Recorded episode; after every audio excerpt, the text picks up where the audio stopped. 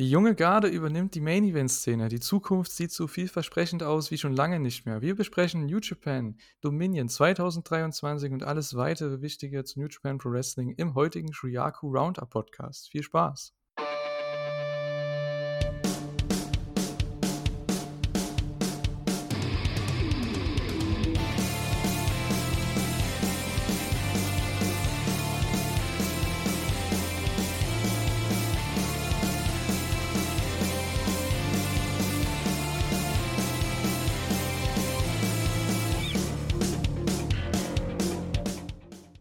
Herzlich willkommen zu einer neuen Ausgabe des Shuyaku Podcasts. Wir sind wieder zurück. Ja, nach ja, fast einem Monat, so ziemlich genau sogar einem Monat. Äh, das letzte Mal ja, ging es sehr, sehr viel um Stardom, auch äh, ja, teilweise um New Japan. Wir haben die Dontaku-Tour besprochen. Und ja, dieses Mal geht es um das zweitgrößte Event von New Japan Pro Wrestling, New Japan Dominion. Wir werden noch ein bisschen anderes Zeug erzählen, natürlich in Richtung ja, Forbidden Door, in Richtung BOSJ, was ja jetzt auch schon in der Vergangenheit ist. Und äh, ja, dafür habe ich mir heute einen sehr speziellen Gast dazugeholt. Und zwar zum ersten Mal seit ja, über einem Jahr ist er wieder dabei. Der Gründer des Shuyaku Podcasts, der Chris. Hallo.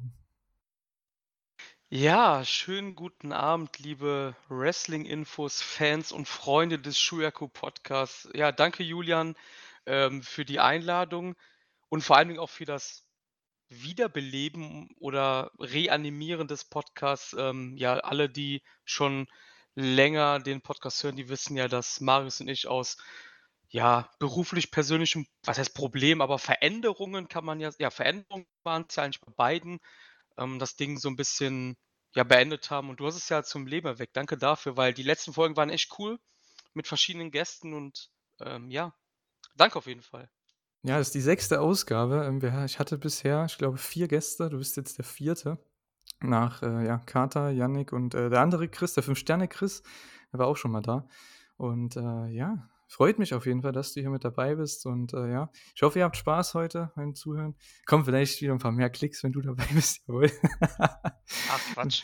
So, ja, so läuft's. Aber ja, gut, für, für Dominion kann man das auf jeden Fall schon mal machen. Du hattest auch Lust drauf und äh, ja, das hat mich auch sehr gefreut. Und äh, ja, ja, wie hast du denn die letzten Monate, Wochen so verfolgt in Sachen Wrestling und so weiter? Also, ja, Dominion war jetzt schon, äh, ja, ist jetzt knapp eine Woche her, äh, war ja jetzt doch schon einer der größeren Events und einer der besseren Events im Jahr. Ne? Du hast ja eher die letzten, das letzte Jahr, seitdem du ja nicht mehr dabei bist, auch jetzt nicht mehr so regelmäßig geschaut, auch, ne, überhaupt im Wrestling.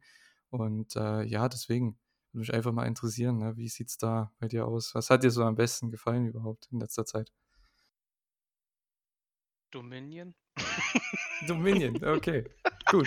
Nee, also jetzt mal also ohne Witz. Ähm, ich habe, wir haben ja gerade noch nachgeguckt im Vorfeld. März 22 habe ich den letzten Podcast gemacht und seitdem habe ich extrem wenig Wrestling geschaut. Also ich habe immer mal wieder New Japan, immer mal wieder AEW, immer mal wieder Freedoms und das war es dann halt schon. Und New Japan jetzt die letzte Zeit echt wenig. Und ich hatte ja dir nach dem letzten Podcast von Dion Yannick, glaube ich, war das, ne? Mhm. Ähm, ja auch geschrieben, so, hey, pass auf, ich habe irgendwie Bock, mich mal wieder so ein, so ein bisschen reinzufuchsen in den nächsten Monat. Ich bin dabei. Und ich muss sagen, mir hat die Show echt extrem gut gefallen. Ja, es war auch wirklich mit die, die beste Show dieses Jahr. Also klar, Wrestle Kingdom war auch richtig gut. Sakura Genesis war auch stark im April. Äh, aber die Show hier, also gerade auch mit dem ganzen Drumrum, fand ich echt auch so, gerade mit den, ich sage jetzt mal ehemaligen Young Lions, die sie jetzt alle irgendwie hochziehen. Die sind alle im G1 jetzt. Die sind alle irgendwie auf der Card gewesen. Ich glaube, bis auf Narita war, glaube ich, fast jeder auf der Card in irgendeiner Form. Also, ja, ich, hab, ich dachte, du, weil du ja immer Freedoms geschaut hast, ne, ähm, dass du halt, ja, da vielleicht noch eher dran warst. Aber ja, New Japan, ja, ich kann dir echt sagen, also das äh, war echt dieses Jahr wieder ein sehr großer Aufschwung. Also gerade mit den neuen Leuten, die sie reingeholt haben. Und äh, ja, jetzt Dominion war, glaube ich, schon dieses Paradebeispiel dafür.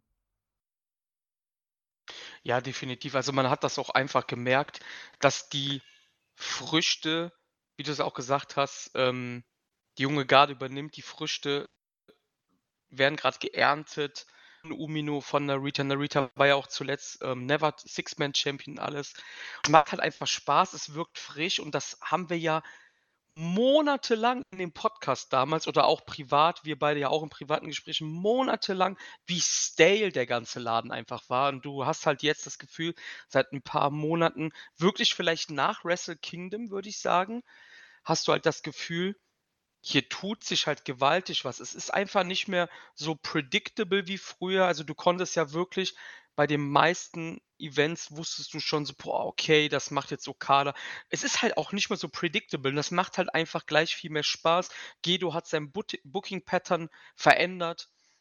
Das das Muster des Bookings hat sich wirklich verändert. Du kannst es einfach nicht mehr so heraus ähm, im Vorfeld und das macht's halt einfach spannend und ja, wie gesagt, die junge Garde übernimmt nicht nur die, äh, Einheimischen, sondern auch die wir im Laufe der Show, ähm, in Schwarz-Weiß sehen.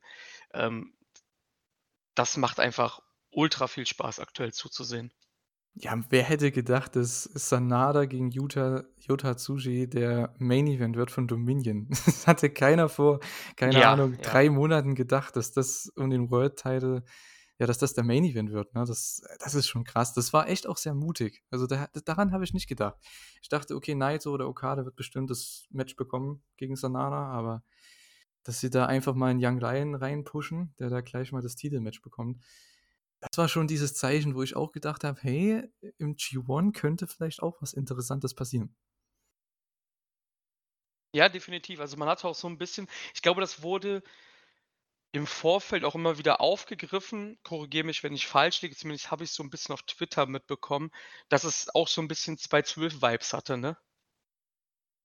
Also, Ja. Rainmaker-Shock-mäßig so. Also, nicht also, ich glaube, keiner hat damit gerechnet, dass Tsuji das Ding macht. Okay, Ja, hat obwohl damals auch obwohl keiner, ne, obwohl. vor 11 Jahren. Aber du verstehst, glaube ich, worauf ich hinaus also, man hatte so 'n bisschen diesen diesen Geschmack davon im Mund, sage ich mal.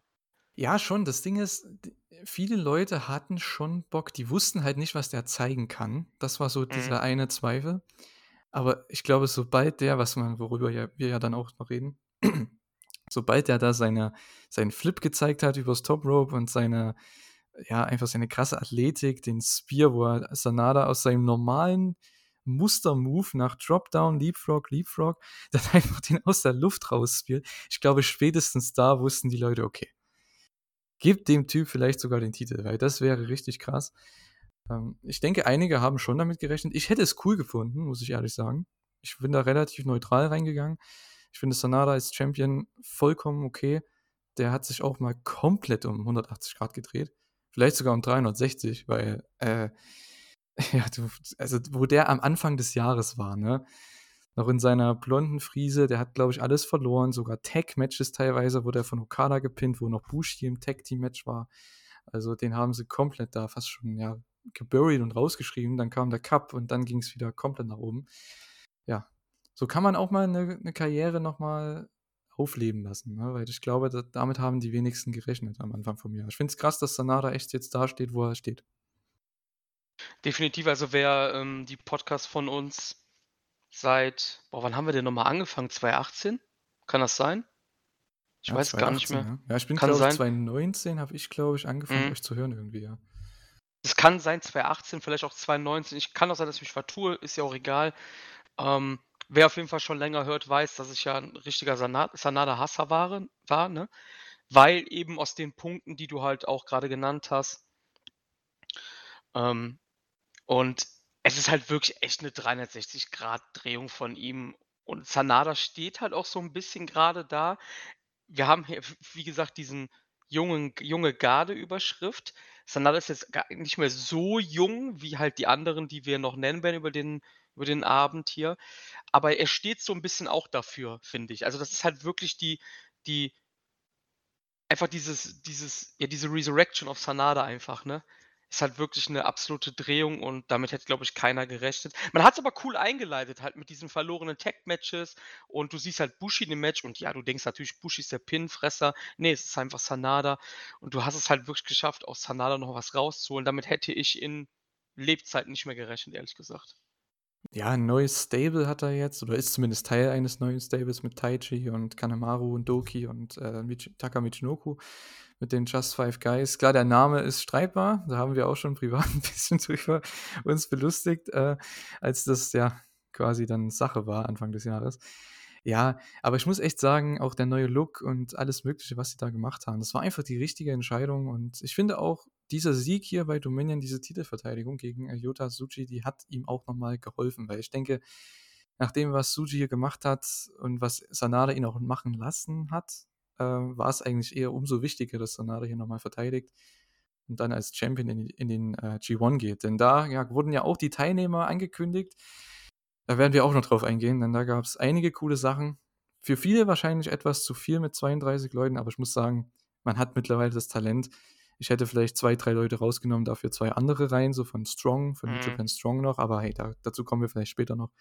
Ähm, ja, würden würden wir doch mal reingehen ins äh, ja, in die Review jetzt hier, in die in den Card Rundown quasi von New Japan Dominion. Aber bevor wir das machen, ähm, haben wir natürlich wie immer noch eine Quizmania-Frage und zwar ist die diesmal: In welchem Jahr gab es das bisher größte G1 Climax äh, Teilnehmerfeld?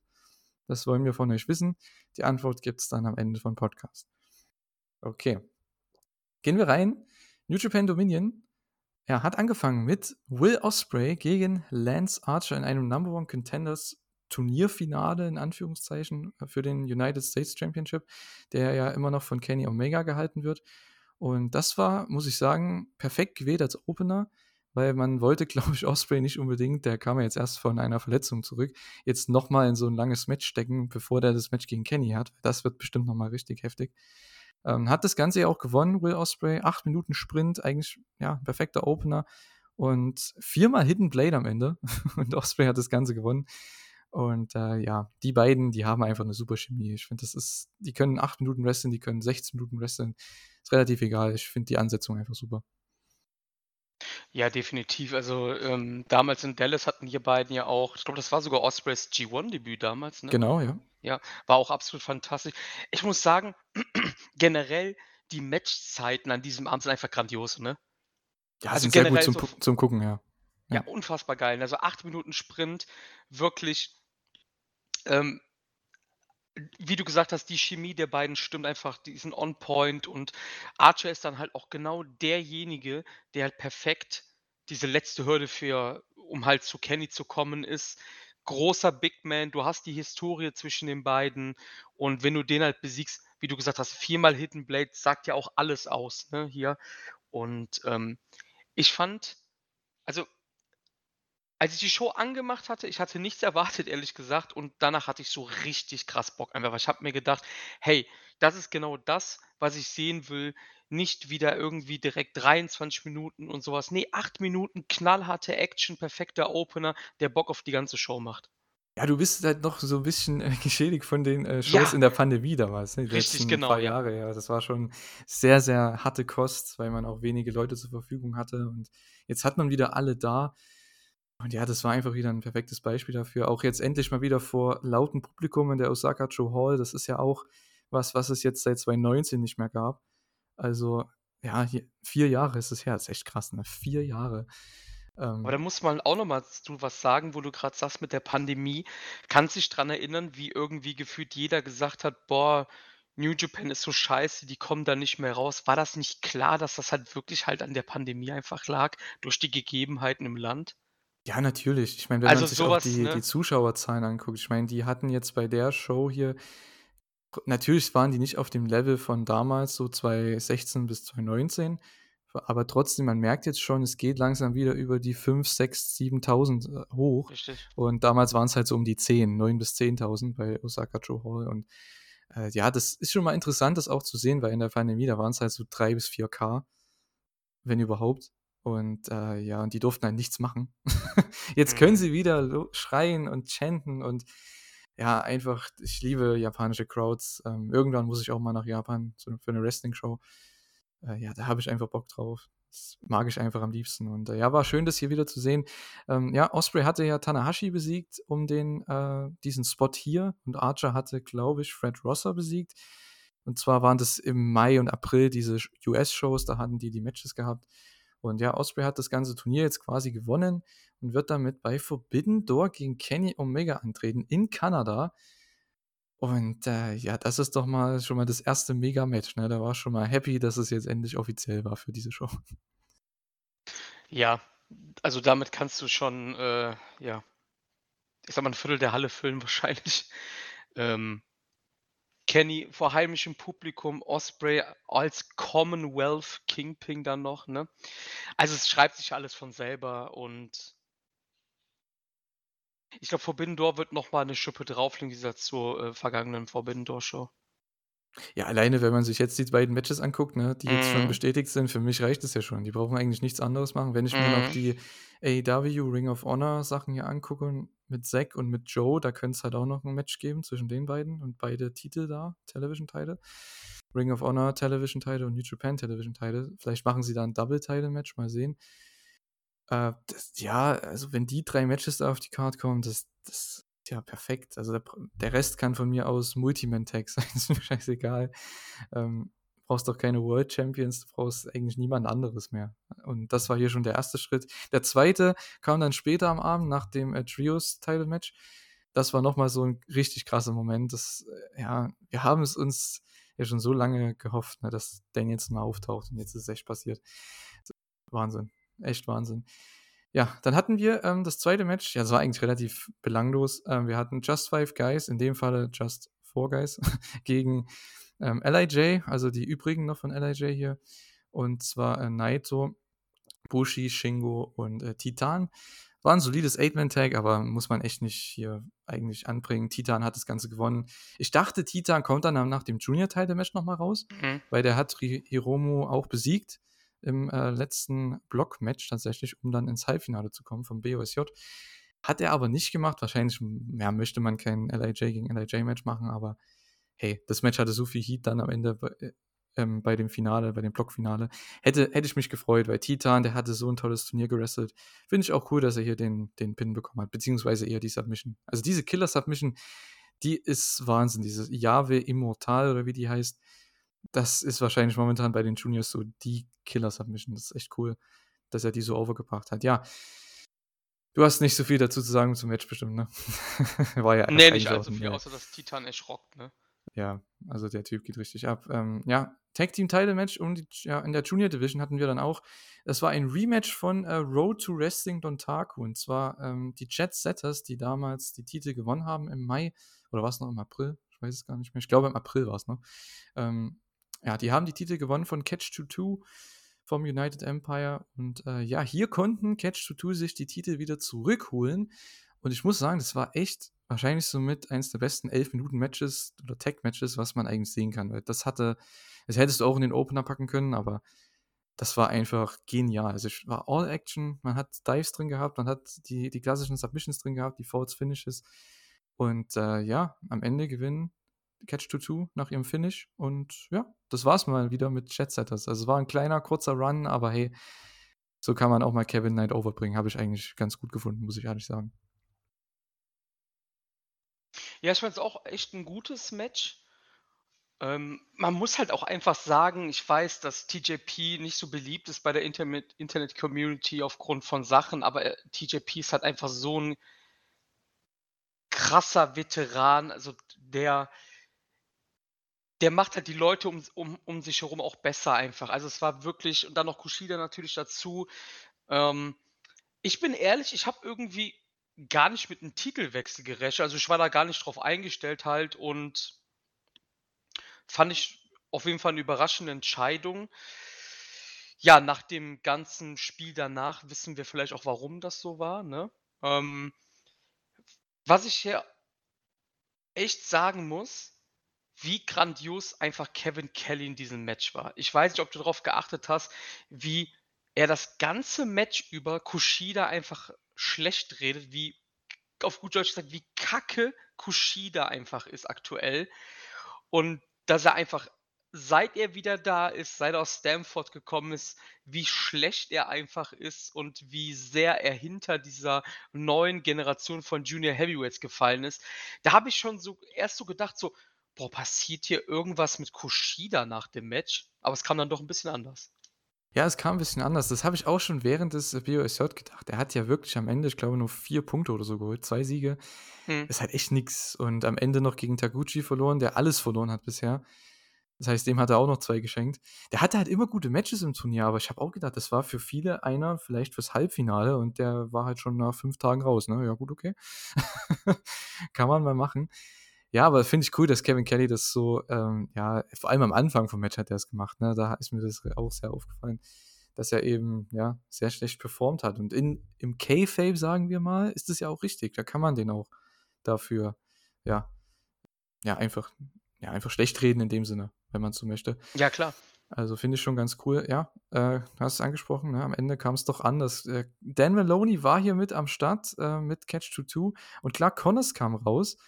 Und Clark Connors und Dan Maloney hatten am letzten Blocktag ähm, vom, ich meine, B-Block, ja, vom B-Block im BOSJ, einen richtig geilen Fight gehabt. Und deswegen war das eigentlich ganz stark gemacht. Dieser Angle war so gut umgesetzt. Ähm, wenn man auch dann das äh, Junior-Turnier geschaut hat, dann weiß man genau, auf was die darauf ab, auf was die ähm, abgespielt haben. Und die halten den zurück, also Catch 2-2, und ja, dann zeigt Connors auf die Tag Team Titles, zeigt auf die Stage und es kommt aber keiner raus, denn Dan Maloney greift Catch 2-2 von hinten an. Der ist vor dem Turnier erst zu Empire gekommen und ist jetzt schon wieder in einer anderen Faction. auch geil. Ja, ah, ähm, auch natürlich absolut nicht mit gerechnet hier. Da hat keiner mit gerechnet. Ne, ich finde aber auch einfach, er passt da richtig geil rein. Also allgemein, wir kommen ja da gleich auch wieder zu, weil da passiert ja noch was mit dem Bullet Club. Der Bullet Club ist wirklich so dermaßen frisch und gut aufgestellt aktuell. Das sind alles Killer einfach, die da aktuell drin sind, auch so von der Attitüde. Und ähm, auch hier hat Kevin Kelly wieder einen exzellenten Job gemacht, denn Kevin Kelly hat auch hier mehrfach erwähnt, er hätte abreisen können, aber er hat Kevin Kelly mehrfach gesagt, nein, Kevin, ich bleibe hier und unterstütze meine Jungs hier in dem Match.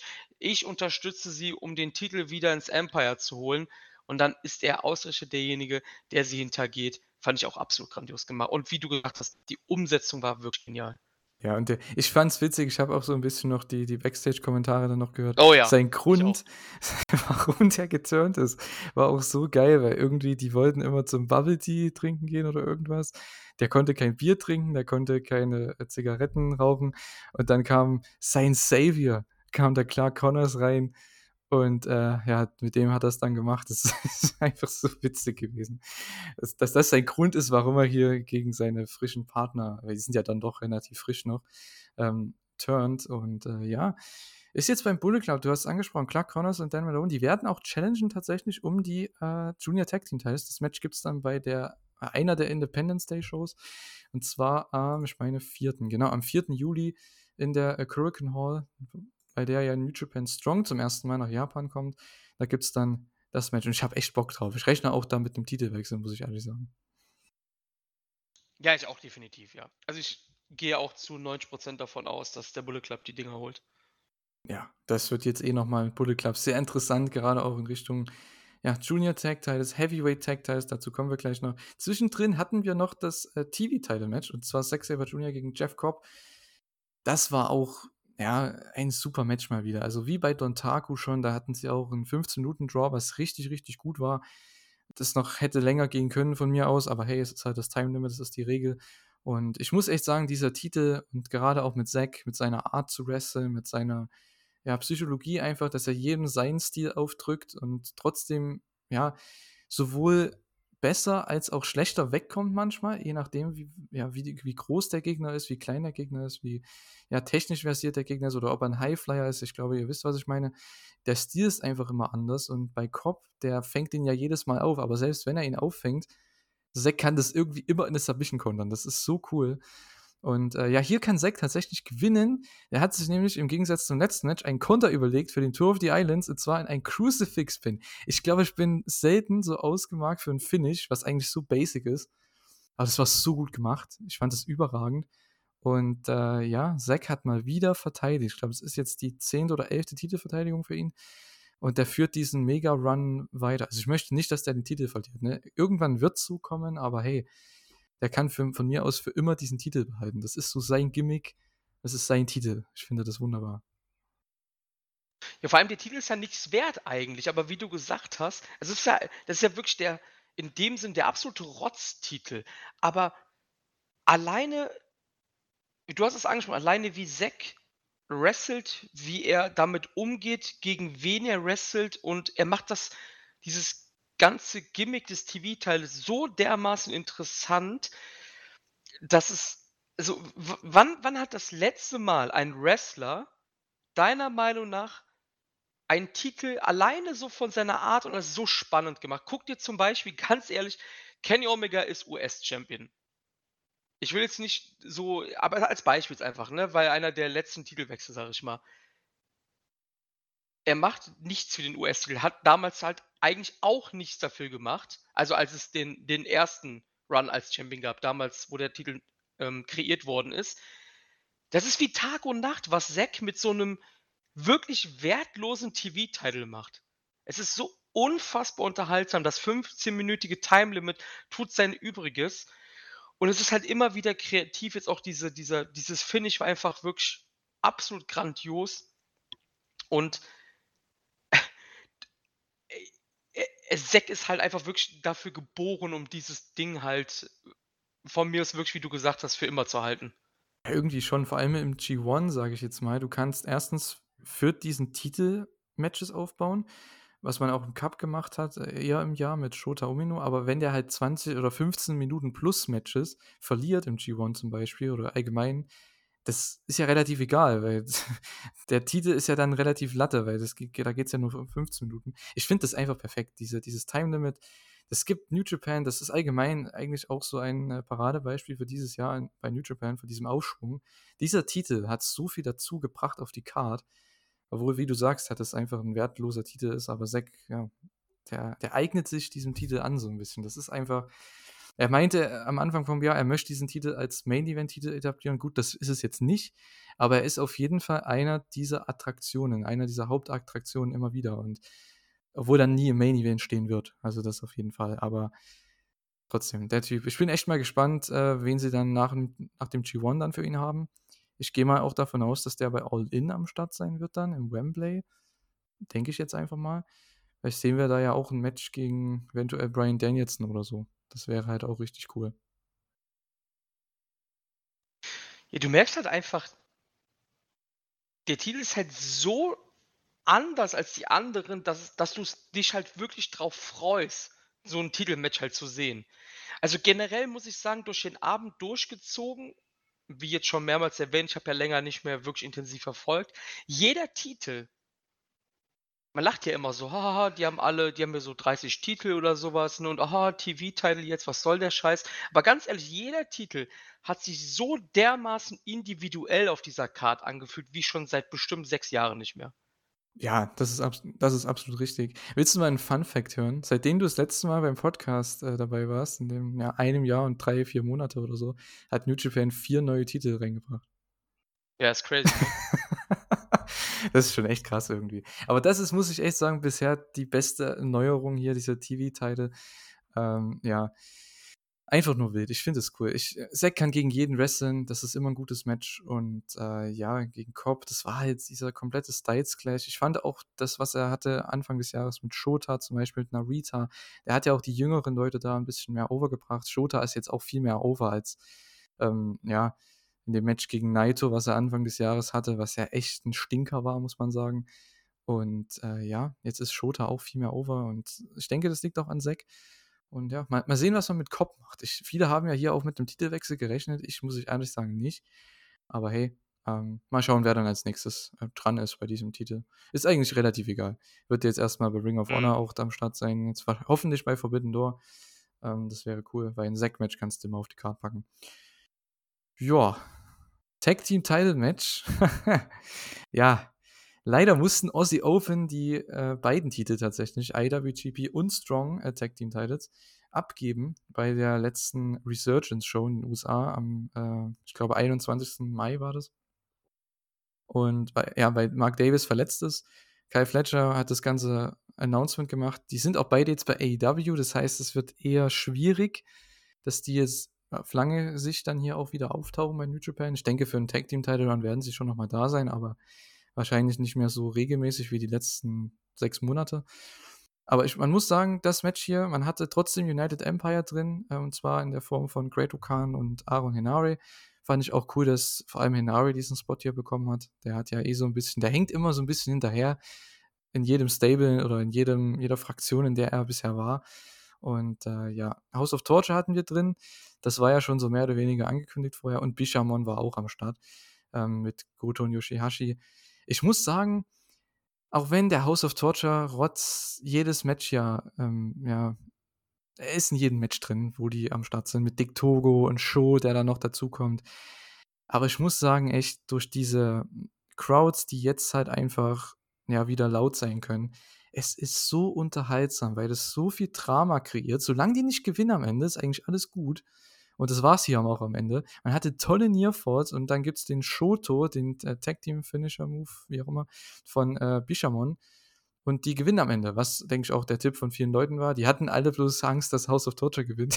Aber als ob House of Torture mit zwei Titeln darum läuft. Auf keinen Fall. Und äh, ja, ich muss echt sagen, das Match war auch sehr, sehr unterhaltsam. Und das, was danach kam, das war auch nochmal richtig geil. Denn wir hatten zwei neue Challenger.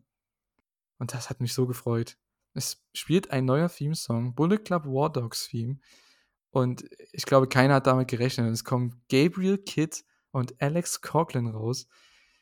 Und die attackieren Bishamon und ja, halten die Titel in die Höhe. Also, wie geil war das denn bitte? Ich fand diesen Angle super am Ende. Die LA Dojo-Leute kriegen jetzt alle ihr Spotlight. Wir hatten alle gleich hier in die Titelmatches gepusht. Und ein House of Torture Match war unterhaltsam. Also, wo, mehr, was will man mehr noch haben von diesem Match? ist so alles okay. Ja, ich wollte nämlich gerade auch sagen, also du hast, du merkst halt jetzt den Crowds am, gerade Osaka ist ja immer sehr laut und alles und sehr, ja, ich sag mal, sehr Rabbit so, ne? Und, und, und, äh, ich sage jetzt mal bösartig auch oft, aber Genau das Gefühl hatte ich nämlich auch. Es gab so eine richt also so so 'ne richtige, ähm, Atmosphäre hat es halt kreiert. Osaka hatte förmlich Angst, dass das House of Torture hier mit, ähm mit den vier Gürteln halt rausgeht. Und, ähm umso besser, dass es dann, wie du es gerade erwähnt hattest, dass es dann noch so 'n Good-Feel-Moment gibt. Aber was mich natürlich jetzt gewundert hat, ist House of Torture jetzt 'n Standalone-Stable mittlerweile? Eigentlich ja, aber irgendwie werden die trotzdem teilweise mit beim Bullet Club gezählt. Da da witzeln auch, äh, Jordan und, äh, Kelly auch immer im Kommentar rum, dass die anderen vom Bullet Club ja eigentlich dann gar also, wie soll ich das sagen? Die kriegen ja dann Royalties durch den Merch Sale von dem Bullet Club. Obwohl die wahrscheinlich keine T-Shirts verkaufen hier, House of Torture, ne? So, das ist so der Mhm. Witz dabei. Aber aber hey, ähm, eigentlich ich sehe sie als einzelne Fraktion, weil ich muss sagen, der Bullet Club ist ja jetzt komplett was anderes Richtig, ja. und, äh, auch in anderen Companies. Wir haben bei AEW Bullet Club Gold mit, äh, Jay White und Juice Robinson und Stand jetzt anscheinend auch mit den Guns, Austin und Colten Gunn, also das ist auch mal was ganz anderes. Und dann hast du noch im Impact was, glaube ich, ähm, mit Ace Austin und Chris Bay als, als Junior Tag Team. Das ist halt ganz cool. Also man hat in jeder Company so diese, diesen einen Abzweig und hier in New Japan hat man die zwei, in Anführungszeichen, jetzt Finlays Gruppe und Evils Gruppe. Ich sehe die nicht mehr als Bullet Club, muss ich ehrlich sagen. Also gerade jetzt mit dem neuen Mhm. Bullet Club. Also mit Finlay, mit Coughlin, mit Kid, mit Connors und mit ähm, na, Maloney. Das ist einfach, du hast das vorhin schon angesprochen, das sind richtige Killer einfach. Und das ist genau das, was David Finlay auch in seiner Promo gesagt hat, vor ähm, einem Monat ungefähr ähm, bei Resurgence. Er möchte Savages, Killer und Savages. Und Mhm. das sind die halt. Ich finde es so geil, dass die das echt umsetzen. Dass das einfach wie eine komplett frische Version wirkt jetzt. Das ist so geil gemacht. Ja, definitiv. Also, ich würde auch sagen, dass die ei 'ne eigenständige, ähm, Fraktion sind, denn bei den G1 Teilnehmer Announcement kann man ja vorwegnehmen, ich denke, es ist kein Geheimnis, dass Evil dabei sein wird, ist ja klar. Und der hatte auch 'n eigenes House of Torture Logo zum Beispiel da, ne? Mhm. Also, deswegen würde ich auch sagen, dass die so alleine sind. Ähm, was ich noch sagen wollte zu den Eingriffen, das hat mich ja immer 'n bisschen gestört in der Pandemie, weil unser Großteil der Podcast war ja in der Pandemie, die wir hatten, dass immer so unfassbar extrem über halt diese Evil-Sachen gelästert worden ist und halt immer gesagt wurde, das wäre nicht mehr das New Japan. Aber New Japan hatte schon seit der Gründung 72 immer einen oder 2 Acts, die genau das waren, was jetzt der House of Torture halt ist, ne? Und deswegen, das gehört für mich dazu. Das hat grade hier auch unfassbar unterhaltsam reingepasst. Die brauchen nix mehr gewinnen von mir aus, ne? Aber die sollen hier, äh, richtig Gas geben, damit das Face-Team dann das holt. Das ist hier passiert. Ich springe zu den War Dogs, denn das war auch richtig richtig erfrischend. Habe ich auch natürlich null mit gerechnet, dass Coughlin und Kid da rauskommen. Und ja, wie wir beide jetzt gesagt haben, alles Killer in diesem neuen Bullet Club und ganz ehrlich, wer wünscht sich denn, außer wegen Legendenbildung, so Leute wie die, äh, Good Brothers jetzt wieder zurück? Jetzt mal ganz ehrlich, also diese neu diesen neuartige Bullet Club, der sehr mit sehr großer Wahrscheinlichkeit auch diese krasse Eingriff-Attitüde ablegen wird, weil das halt alles Killer sind. Die wollen Leute, ich sage es mal ganz krass, umbringen. Und das unterhält mich bei Heels einfach viel mehr. Wir haben das House of Torture, wir brauchen jetzt 'n Killer Bullet Club und ich glaube, den bekommen wir jetzt auch. Ja, es ist ganz anders als jede andere Version von Bullet Club. Also, ich habe da auch auf Twitter immer so gewisse, ja, polarisierende Meinungen dazu gelesen natürlich. Ich muss echt sagen, also, das ist doch genau das, was wir seit Jahren wollten, oder? Also, Exakt, ja. Bullet Club war immer, ja, da kommt 'n neuer Leader, okay, aber die Kernleute bleiben trotzdem drin. Da hat sich ja nichts bewegt.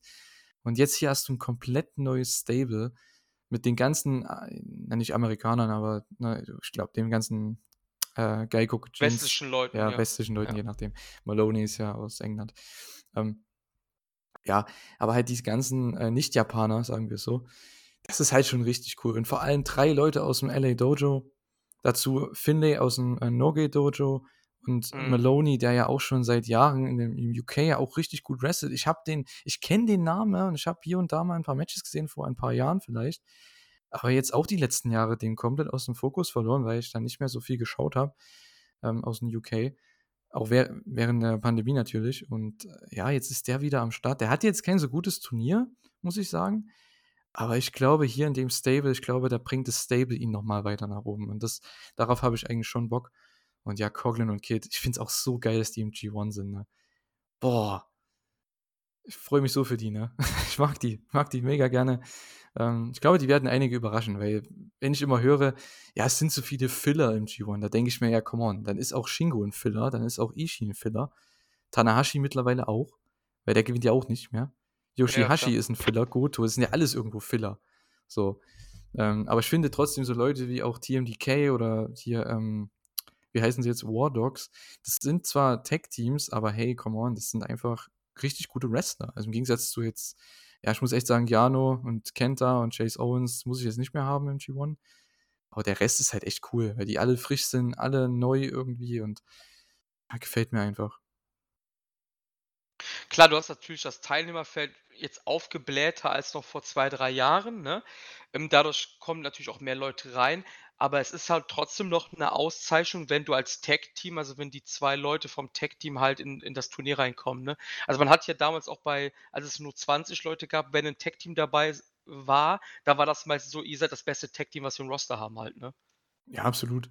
Ich weiß nicht, wann sie das Titelmatch machen, das Tag-Team-Title-Match jetzt hier. Vielleicht sogar auch bei diesen Independence-Day-Shows.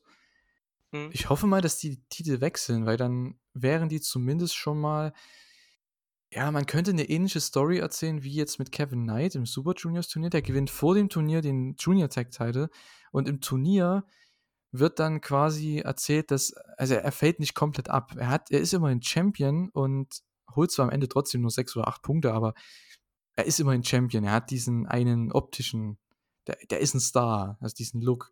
Und ich glaube, mit Coughlin und Kid könnte man dasselbe machen, weil die werden im G1 bestimmt nicht mehr als 2 Siege bekommen, jeweils. Glaube ich einfach nicht.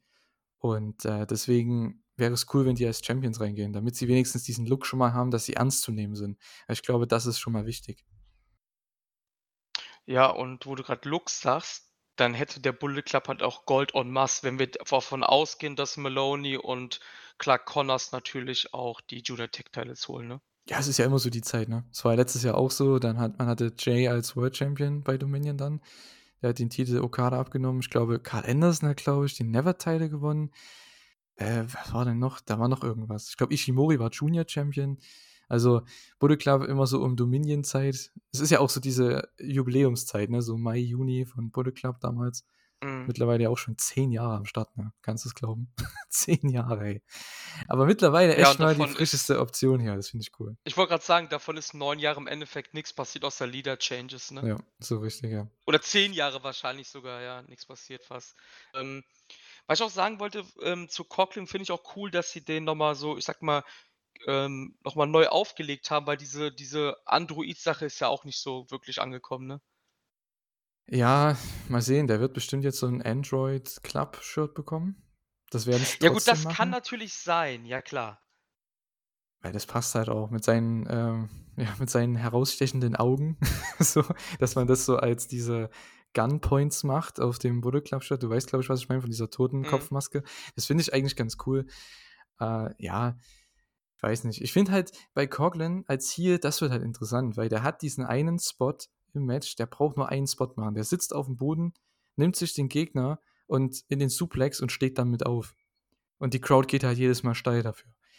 In Japan ist es relativ egal. In den USA bin ich mal gespannt, weil dieser Spot kommt halt immer auf. Ich weiß nicht, ob der da, ja, weiß ich jetzt nicht. Als Heel, hm, da bin ich so, weiß nicht, ob der da so perfekt reinpasst, so was seinen Charakter bisher angeht. Da hast du schon recht.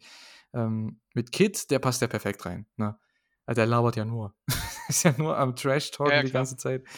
Ja, freut mich auch für ihn. Ja, G1-Teilnehmerfeld, ne? Der hat 32 Leute, ne? Boah. Ist schon eine Ja, ist Stange. brutal, ja. Ist schon eine Stange, ne? Die üblichen sind natürlich drin: Okada, Naito, Sanada, Tanahashi. Dann haben wir einen Return und zwar Tangaloa und Tamatonga. Tamatonga, er wurde von Finlay bei Dontaku zerstört und ist jetzt wieder anscheinend am Start. Ohne Engel, ohne irgendwas, okay. Äh, Tangaloa kommt nach einer Verletzung wieder. Ich glaube, der war jetzt über ein Jahr raus. Ich glaube, eineinhalb Jahre fast. Also sehr, sehr, sehr, sehr lange. Mhm. Und äh, Hikuleo ist erstmal mit dabei. Also komplett GOD gefällt mir, weil es gab in den letzten Wochen immer mal so die Gerüchte, dass vielleicht eine, einer oder zwei davon zu WWE gehen oder so. Von daher ähm, bin ich froh, dass die alle dabei sind, weil Hikuleo, du brauchst einfach diesen einen Riesen im Turnier. Und ganz ehrlich, ich habe keinen Bock mehr auf Farley. hat, glaube ich, keiner mehr. Und Hikuleo ist jung, der ist frisch, feiert hier sein Debüt. Also das finde ich schon mal ganz cool. Ja, an sich schon, aber wenn ich mir jetzt das Teilnehmerfeld komplett anschaue, ich hätte irgendwie Fred Rosser auch cool gefunden anstatt Hikuleo, weil Hikuleo ist halt ja, er ist jung und das war's halt vielleicht, Ja, ne? zu denen, ja, genau. Rosser hatte ich auch. Ich hatte Rosser, Lawler, Tom Lawler, der letztes Jahr dabei Mhm, war. ich auch, ja. Und äh, Lance Archer. So. Mhm, Die mhm. hätte ich reingepackt, aber wahrscheinlich anstatt Yano, Kenta und äh, Chase Owens. Weil, ganz ehrlich, Kenta wirklich ist ein Star, ist ein großer Name, aber hey, die Matches, die der dieses Jahr hatte, ne, boah. Zum Glück hast du nicht so gut wie kaum davon was gesehen, weil das ist wirklich äh, einfach nicht gut. Chase Owens war jetzt auch ein Aber Stücke weg. äh, Ja. ja, Kenta war ja auch schon, als ich noch richtig dran war, nicht mehr gut. Also, Ja. ich will gar nicht wissen, wie der jetzt ist. Ähm, Ja. der war ja schon, als er zu New Japan kam, schon sowas von in diesem ja, in diesem Time Decline halt einfach, ne?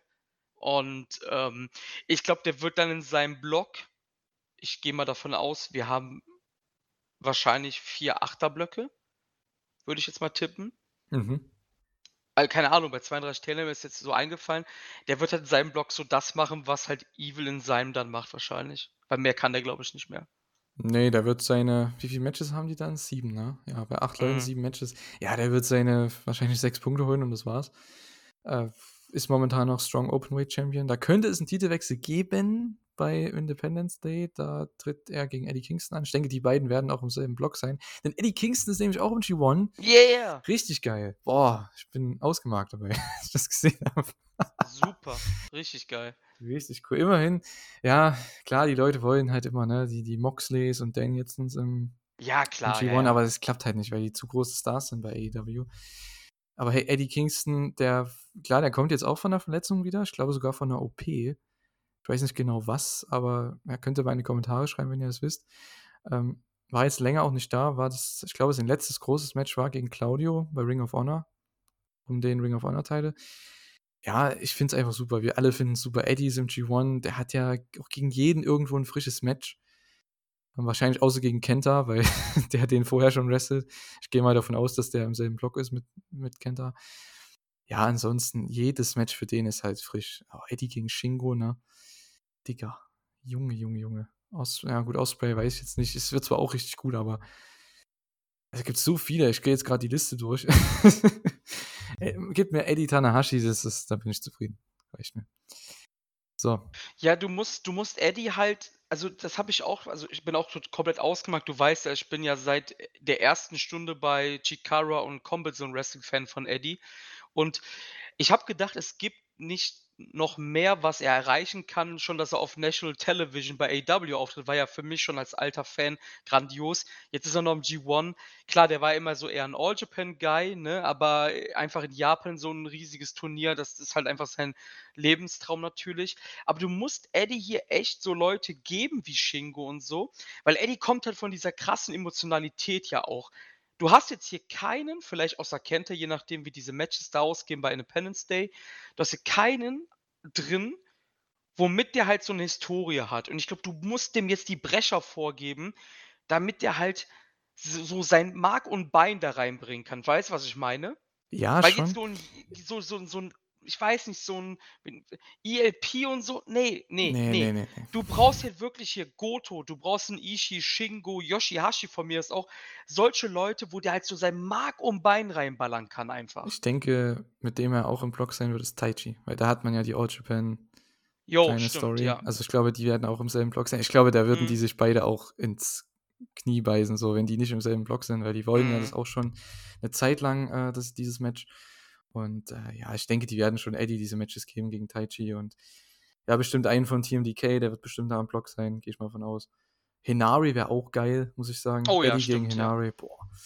Das wäre auch richtig cool. Ja, gut, die üblichen hat man natürlich hier noch, ne? Ähm, ja, wo war ich jetzt stehen geblieben? Ja, Finlay ist natürlich klar. Finde, genau. Den hat man auch gleich mit am Anfang announced, also einer der ersten, ich glaube, fünf oder sechs Leute hier, als die, die, die Namen durchgegangen sind. Also der ist schon wirklich jetzt sehr, sehr hoch im Ranking, was ich echt cool finde. Ähm, genauso wie Shota Umino zum Beispiel. Ähm, ja, natürlich die ganzen Young Lions, ne? Tsuji, Narita, Shota, äh, wen haben wir noch? Kid, Coughlin. Die sind alle drin, die jetzt, ja, erstmal zum ersten Mal dabei sind. Das ist echt cool. Dazu, ja, Shane Hayes, Mikey Nichols von TMDK, ähm, und ja, die üblichen, ansonsten, ja, Jano ist halt ein bisschen random, aber hey. ELP als Babyface dieses Jahr wird auch bestimmt richtig cool. Äh, der könnte auch jetzt hier endlich mal sein, äh, ja, seinen Durchstart haben. Wie sagt man das? Seinen, doch, er könnte durchstarten, so. Evil ist natürlich mit dabei. Klar, Evil ist Evil, aber ich muss sagen, Evil ist einfach ein sehr guter Wrestler. Von daher, na, ich finde es vollkommen okay. Ich habe nie ein Problem mit Evil gehabt. Nee, ich auch nicht. Nie und nimmer. Auch als er diesen Run hatte damals, ich habe da nie ein Problem an sich damit gehabt. Mit ihm jetzt. Es war halt bloß das Booking, aber hey.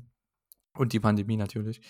Ähm, weil ich denke, wenn der damals, wenn das alles gar nicht gewesen wäre und er hätte bei, keine Ahnung, Sakura Genesis im, im April da Naito besiegt, ich glaube, die Halle wäre explodiert. Definitiv, ja. Also, das wäre richtig cool gewesen mit diesem Turn am Ende. Hätte wunderbar funktioniert. Und äh, ja, natürlich die eine, die, die andere große Überraschung ist natürlich der gute Kaito Kiyomiya von Noah. Ist also auch das erste Mal mit am Start. Das war auch, er hat auch den größten Pop gezogen. Der kam als ganz letztes. Und äh, ja, also wenn der nicht im Block mit Okada ist, dann machen sie was falsch. Okada müsste eigentlich den ganzen Block mit den mit Kaito, mit Shota, mit Narita, mit den ganzen Young Lions haben, weil der, das ist so die beste Story dieses Jahr. Okada, ja, bullied einfach alle Young Lions. alle Leute Ja. unter 30. Das ist so cool. Ja, Kaito, ich glaube, Kaito hat wirklich den allergrößten Pop gezogen, ne? Ja, absolut. Hätte auch keiner Und, erwartet, ähm, muss ich ehrlich sagen. Also ich nee, den nee, null, nee, nee, nee. Mit Eddie, ja, wenn man jetzt die obvious äh, Picks rausnimmt von AEW, ist wahrscheinlich Eddie so der einzige noch, aber der war halt in letzter Zeit nicht da. Von daher war ich schon überrascht, aber ja, hätte man am ehesten noch mit gerechnet. Vielleicht mit Archer, sonst so die beiden von AEW. Aber Kaito von Noah, also da hätte ich nicht mit gerechnet, ehrlich nicht. Nee, ich auch absolut. Finde ich auch mega geil, dass es da Ich glaube wirklich, seit Harold May weg weg ist, dass da das alles so 'n bisschen aufgelockert wurde und auch Sanshiro Takagi, der, ähm, Chef dieses dieser Schirmherr von Noah und DDT, dass der auch da richtig Bock auf so was hat, ne? Finde ich halt absolut grandios und ja, Okada und Kaito müssen in einen Block rein, also alles andere wäre ja der Wahnsinn. Äh, oder oder sie treffen sich in 'nem möglichen Halbfinale, Also, was es es ja wäre wahrscheinlich geben es wird, wäre ja ne? auch zu obvious dann, ne, oder? Ja, wahrscheinlich, ja, ne? Aber sie müssen sich irgendwie treffen. Ja, ich denke, die Definitiv. werden das Blockfinale haben vom A-Block oder so was. Ja, das ja, das denke ich, wird am ehesten passieren, ja. Hm, oder oder Kaito besiegt ihn halt am Anfang. Das kann natürlich auch sein. Ähm, ich denke mal, dass einer oder 2 vielleicht sogar der Großen, ähm, gleich mal 'ne Niederlage einstecken wird, die man nicht er erwartet, so wie man's ja eigentlich oft hat, ne, am 1. Tag. Äh, war ja damals, glaube ich, auch so. Ich glaube, Okada gegen gegen wen war 'n das? War das Marufuji? Der hat doch da auch am 1. Tag verloren. Der kam ja damals auch rein, ich Mhm. glaube 2015 oder 2016 Mhm, im G1. genau. Genau. Vielleicht macht man das ja hier auch wieder. Ich kann mir das echt vorstellen, weil die sind in Hokkaido bei den ersten 2 Tagen. Ich denke mal, da wird's wird das vielleicht sogar einer der Main Events sein. Und, äh oder sie machen's in Osaka. Also, ich denke in einen von den beiden Shows. Mal sehen. Ja, ne? Wer denkst du wer ist denn so dein dein Pick jetzt erst mal so? 1 Monat vorm Turnier, 2 Monate vorm Finale? Puh. Wer ist denn dein Tipp? Boah. Ist natürlich schwierig, wenn man so lange nicht mehr intensiv verfolgt hat, ehrlich gesagt. Ähm Ja, gute Frage. Auf wen würde ich mich denn festlegen? Hm, schwierig. Also, ich habe da jetzt grad echt 'n Problem mit. Vielleicht Naito? Ja, ist auch mein Tipp. Ganz klar Mhm, mein Tipp. würde ich vielleicht sagen, ja. Der kriegt den den letzten Run und, äh, ähm, ja, der wird seinen Road Call bekommen im Tokyo Dome. Das wird Ja, das war passieren. ge genau, also das war jetzt auch so grade dann, als die Liste durchkam und dachte ich mir so: „Boah, das hm, das ist Naitos letzte Chance, weil der kann halt auch nicht mehr“, ne? Ja. Muss so sein. Ich denke, der wird das Finale das ist ich denke, das Interessante wi wird sein, wen er im Finale besiegt. Ich denke mal, das Mhm. wird eher Shota sein, weil ich glaube, einen von den Young Lions werden sie da hoch pushen. Und, äh, ich denke, Shota wird der sein, weil der hatte jetzt schon Anfang des Jahres dieses Match gegen Naito und ich glaube, die wollen da noch 'n Rematch machen und ich glaube, das ja, so kannst du den am besten präsentieren. Da hast du schon 'ne Vorgeschichte und, äh, ja, ich würde mich über viele freuen. Ich muss ganz ehrlich sagen, Tama Tonga ist für mich auch jemand ich hoffe, dass der auch wieder weit kommt wie letztes Jahr. Wird bestimmt nicht passieren, aber ey, der war letztes Jahr so gut. Der ist so toll in seinem Singles Run jetzt. Ähm, ja, Sanada hat auf jeden Fall auch 'ne Chance. Er ist der der Champion, der reingeht ins Turnier. Ich denke, der wird auch ins Halbfinale kommen. Und, äh, Okada hast du immer mit am Start. Kaito weiß ich jetzt nicht, wie weit der kommt. Und halt, äh, für mich noch, ja, Osprey und Yota Tsuji. Das sind so die, die ich noch eher sehe für 'n Final-Pick, muss ich ehrlich sagen. Also, neben kann man auf jeden Fall ja, mitnehmen. also neben Naito. Also, ich denke, Naito Ja, dürfte für Naito, viele klar ja. sein. Naito gegen Sanada im, äh, Dome Main Event. Ich glaube, für Sanada wäre das auch 'n cooler Spot. Es sei denn, er verliert den Titel noch vor Wrestle Kingdom, aber das macht man ja selten, ne, irgendwie. Ich glaube, wann war denn das letzte Mal? Boah. Ich glaube, es müsste vielleicht was mit Boah. Okada und Styles gewesen sein. Okada und Styles, Ja, ja. ist lange, lange her. Ich glaube 2015 oder 16 oder wann auch immer das war. Wahnsinn, Wahnsinn, lange, lange. Aber gut. Äh, die letzten Jahre es war ja am Anfang immer witzig, der G1-Sieger hat ja nie gewonnen bei Wrestle Kingdom. Und dann irgendwie nach Tanahashi, ich glaube 2019, hat gefühlt jeder gewonnen immer. Hat Mhm, Ibushi ja. immer gewonnen, dann hat Okada jetzt immer gewonnen. Das ist schon mega witzig. Vielleicht machen sie's dieses Jahr auch wieder so. Vielleicht geht die Streak weiter. Mal schauen. Ja, gehen wir mal weiter bei der Show. Ach so, ähm, am 10. Juni, also quasi, wenn ihr das jetzt hier hört, müsste das ich glaube, ich bringe den Podcast am 11., also am Sonntag raus.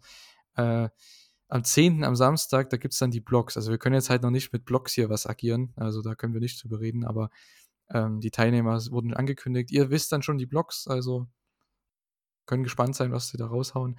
Ähm, ja, gehen wir weiter in der Show. Das nächste Match war David Finlay, der sein Never Openweight-Titel verteidigt, gegen El Phantasmo. Das erste richtige Babyface-Match jetzt von El Phantasmo, nachdem er von Finlay aus'm Bullet Club rausgekickt wurde. Und, äh, der Typ ist ja im letzten ich sage jetzt mal, letzten Jahr, seit dem G1 letztes Jahr, glaube ich, so was von over gekommen mit der Crowd in Japan und, äh, finde ich absolut ri den richtigen Schritt, den hier als Babyface zu präsentieren, jetzt wahrscheinlich bei Hontai. Und, äh, ja Das Match war war solide. Es ging auch 'n bisschen lange, muss ich ehrlich sagen, aber hey, kriegen halt Zeit. Es man möchte Finlay overbringen, ELP overbringen, der muss halt seine 20.000 Dives zeigen, ne? Ist halt ist klar. Hat ja diesen krassen, äh, Dive gezeigt, ich glaube, über die Barrikade drüber, ne? Das war ja, glaube ich, am Anfang vom Match. Und er hat auch 'n neuen Theme-Song, auch ganz nett ist auf jeden Fall. Und ja, am Ende gewinnt aber Finlay trotzdem mit dem Into Oblivion, der ehemalige Trash Panda, also einfach dieser, ja, was weiß ich, Falcon Arrow Neckbreaker oder was das da ist. Ähm, ja, gewinnt und verteidigt den Titel. Also schauen wir mal. Finlay geht also wahrscheinlich als Never Champ in den G1 rein. Ja, ähm, ich war ja auch mal großer ELP-Hasser weil ich das einfach äh, weil ich ihn einfach nicht mochte in dieser Heel-Persona, vor Dingen zu Beginn seiner New Japan-Zeit beim Bullet Club. Dann irgendwann mit Ishimori war das dann wieder 'n bisschen ertragbarer. Und ich habe Marius damals immer gesagt: „Du hast ELP noch nie als Babyface gesehen. Mark my words, wenn das irgendwann mal so weit ist, du wirst ihn um 3.000 Mal mehr feiern als als Heel.“ Und genau das ist hier ich habe das ich habe ihn gesehen, auch diese dieses Promo-Package davor. Ich habe mir gedacht: „Genau das ist der Rev Pro ELP Face, den in dem ich mich damals so verliebt hatte.“ Und, ähm, für mich einfach passt einfach viel besser zu ihm. Er hat auch gesagt, ja, ähm, er ist jetzt richtig stolz, den Lion-Mark zu tragen. Und ich denke mal, das ist auf jeden Fall Hontai, ähm, dass er bei der Hontai ist. Und auch ziemlich cool fand ich, dass er gesagt hatte, ähm, ja, Finlay ist so der, ähm die erst der erste Step, um den Bullet Club zu zerstören. Das Promo-Video ist natürlich vor Dominion aufgenommen worden. In der Zwischenzeit hat der Bullet Club einfach mal so 4 bis 5 neue Member bekommen und das wird auf jeden Fall 'ne z sehr schwierige Mission für äh, für Finlay, wollte ich grad sagen, für ELP. Ah, bestimmt. Mal sehen, mit wie vielen der im Block ist im G1. Ich könnte mir schon vorstellen, dass da 2 im selben Block sind. Es sind ja jetzt wie viel sind's dann? Ja, 3 sind mit dabei, ne? Obwohl na, mal sehen. Ist ja egal. Aber vielleicht mit mit Finlay, denke ich mal, die werden bestimmt im selben Block sein, gehe ich mal von aus. Ähm, ja, mal schauen. Du hast gesagt, es wird 'n langer Weg. Also, der mu er hat ja auch, glaube ich, in der ähm, in den Post-Match-Comments auch gemeint, er muss sich Freunde suchen. Bin ich mal Mhm. gespannt, wer da dazukommt, wer gerade auch nicht so viel zu tun hat in der Heavyweight-Babyface-Szene. Also, hm. Ich weiß Und nicht. ma Mal ja, ja, sorry, ne, ich alles gut, erzähl. ich wollte nur sagen, wie grandios ich Finlay einfach als diesen Leader des Bullet Clubs finde, als Never Champion, der einfach so dermaßen drauf scheißt, wie sehr er dich vielleicht verletzt einfach. Der ist halt einfach ohne Gnade, ne? Ja, das ganze Stable, also wie die Ey, rauskamen, ne? wow. Oh, der Entrance. Ich finde ja den Theme-Song auch mega cool von David Finlay. Ähm, habe ich auch schon auf Spotify gefunden. Das ist ich weiß nicht, der passt perfekt.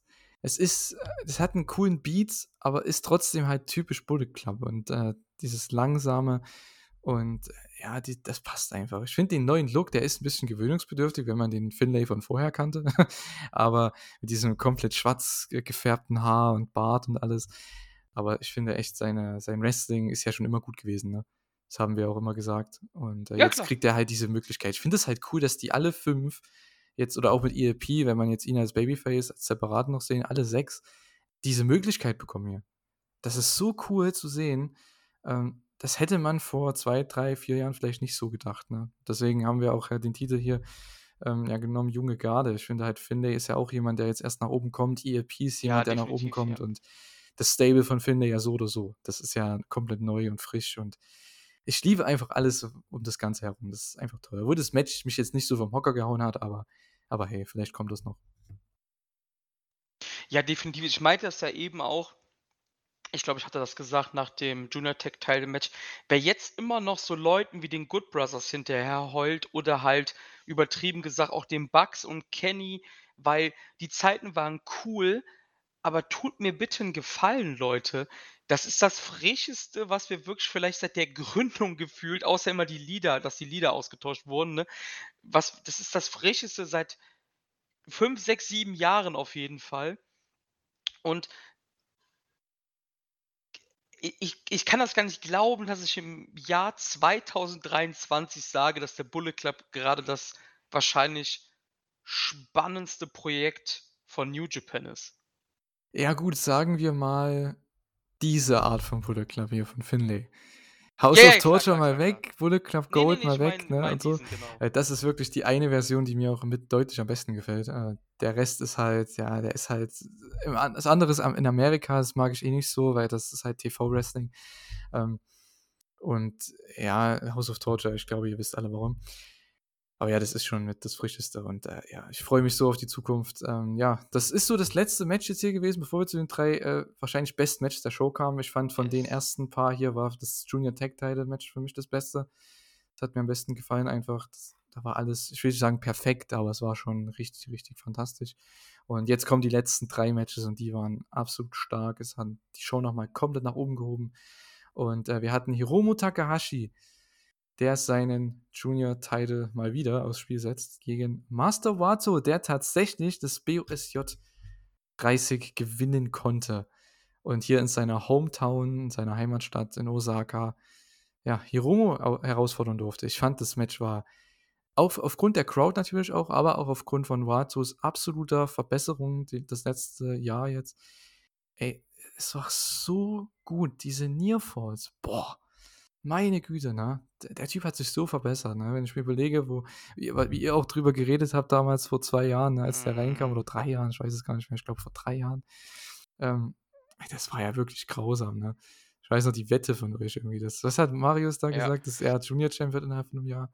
In 'nem Jahr, das ist ja gnadenlos gescheitert auf Ja. jeden Fall. Ähm, aber wirklich, du hast es grad gesagt, wie er sich verbessert hat.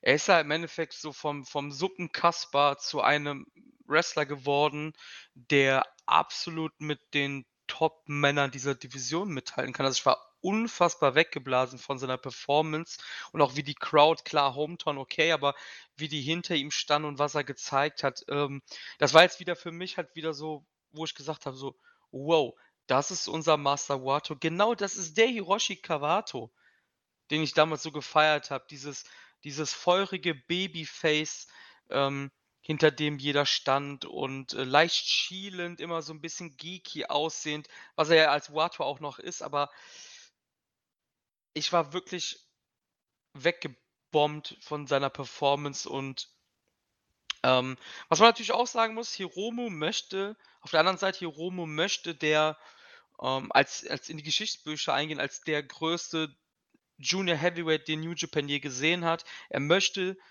diese 12 Titelverteidigungen schaffen. Das war jetzt seine 5. Ja, er ist dem einen Schritt näher gekommen und Watos Weg zum zur Spitze wird dann doch noch mal 'n bisschen länger werden. Ja, das kann man über viele sagen, ne? Also, auch über Jo zum Beispiel, der ja auch dieses Jahr echt sich noch mal komplett um 180 Dra 180 Grad gedreht hat. Ich muss ja sagen, alle M Hiromu-Matches bisher, alle Singles-Title-Matches waren ja überragend. Aber das Problem ist, du weißt genau, am Ende verteidigt er aufgrund eben dieser Mhm. Story. Deswegen haben, glaube ich, auch habe ich dann auch so gedacht: „Ja, Despe wird nicht das Turnier gewinnen, weil der wird nicht gegen Hiromu noch mal verlieren.“ Weil wenn Despe gegen Hiromu wrestelt, dann wird der gewinnen. Und, äh, du brauchst jemanden, der davon profitieren kann, aber der trotzdem auch verlieren kann. Und das war halt hier mit Wato der Fall. Und er ist wieder dieser im nächsten Match haben wir's ja also, in diesem Match war das wieder einer, der diese junge Garde eben repräsentiert, ne? Der kam vor 3 Jahren rein, war auch 'n ehemaliger Young Lion natürlich.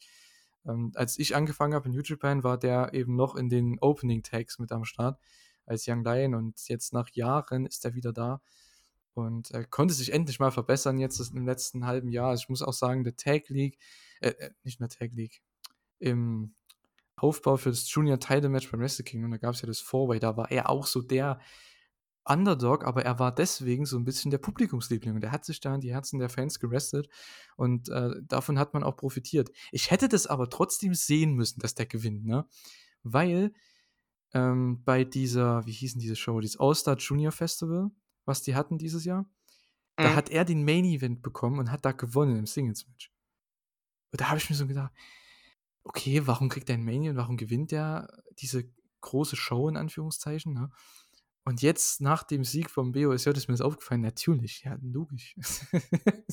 Ja, klar. Das ist dann halt wieder so 'n Aha-Moment, weil ich glaube, keiner hat damit gerechnet, dass Wato gegen Titan das Finale wird. Also, das das war halt so krank, dass dass die beiden im Finale sind, 2 absolute Überraschungen, ähm, und die haben abgeliefert und du hast 2 neue Main Eventer gemacht damit. Titan hat bei der Show den Sieg bekommen Wato hat hier ein überragendes Match gehabt gegen Hiromu. Also, du hast zwei neue Main-Eventer gemacht hier. Alleine schon den letzten zwei, drei Wochen. Das ist schon echt richtig, richtig cool. Und äh, ja, Time Bomb 2 am Ende reicht zum Sieg für Hiromu. Ja, mal schauen, ob der noch bei Forbidden Door auftaucht, ne? Ich habe anscheinend gehört und gelesen, dass der noch was mit Sting machen möchte, irgendwie ein Tag-Team-Match oder so. Weil Mm, okay. da konnte er letztes Jahr nicht, weil er irgendwie, ich glaube, Covid hatte oder so. Und äh, ja, vielleicht äh, macht man da was mit Sting und Davi gegen Hiromu und Shingo. Das wäre halt richtig sick, ne? Das wäre richtig geil, ja. Also, da hätte ich auch richtig Bock drauf. Hätte ich jetzt irgendwie gar nicht so auf dem Schirm gehabt mit Sting, aber das ist wieder dieses typische, du du weißt nicht im Vorfeld, dass du dieses Match brauchst, jetzt weißt Ja. du's, ne? Hätte ich auch nie Also gedacht. Hiromu, war der echt so ein Fan damals von Sting? Okay, interessant. Na gut, der war halt letztes Jahr anscheinend sehr, sehr traurig, dass er wahrscheinlich nie mehr die Chance bekommen würde, ähm, mit Sting zu wresteln, weil der war ja letztes Jahr schon 62. Jetzt ist er Mhm. 63, aber wrestelt immer noch. Das ist für ihn ganz Ja. cool und, äh, ja, könnte man echt machen. Das wäre 'n cooles Tag-Team-Match. Ja, mal sehen. Vielleicht auch noch mit 'nem dritten Partner. Du kannst ja immer Bushi reinpacken, der kann den Pin fressen. Also, geht ja wunderbar. Äh, ja, ich finde auch, muss ich sagen, noch mal zu Wato, also die die Moves, die der auch hat, ich finde diesen Wendemal, diese Submission da, die finde ich 'n bisschen wacky. Da aus dieser Sunset Flip da, diese komische, Mhm. ja, was auch immer, so mexikanische Submission halt. Ressentemente, diese Crucifix Bomb, die ist richtig geil, weil die kann immer 'n Finish sein, egal wie. Hat er, glaube ich, auch 2 Varianten. Und dieser den konnte ich am Anfang nicht aussprechen. Tsutenkaku German Suplex. Einfach der beste German Suplex ever. Wie hoch der den bekommt, aber wie safe der die anderen dann trotzdem immer, ja, landet, ist einfach richtig, richtig cool.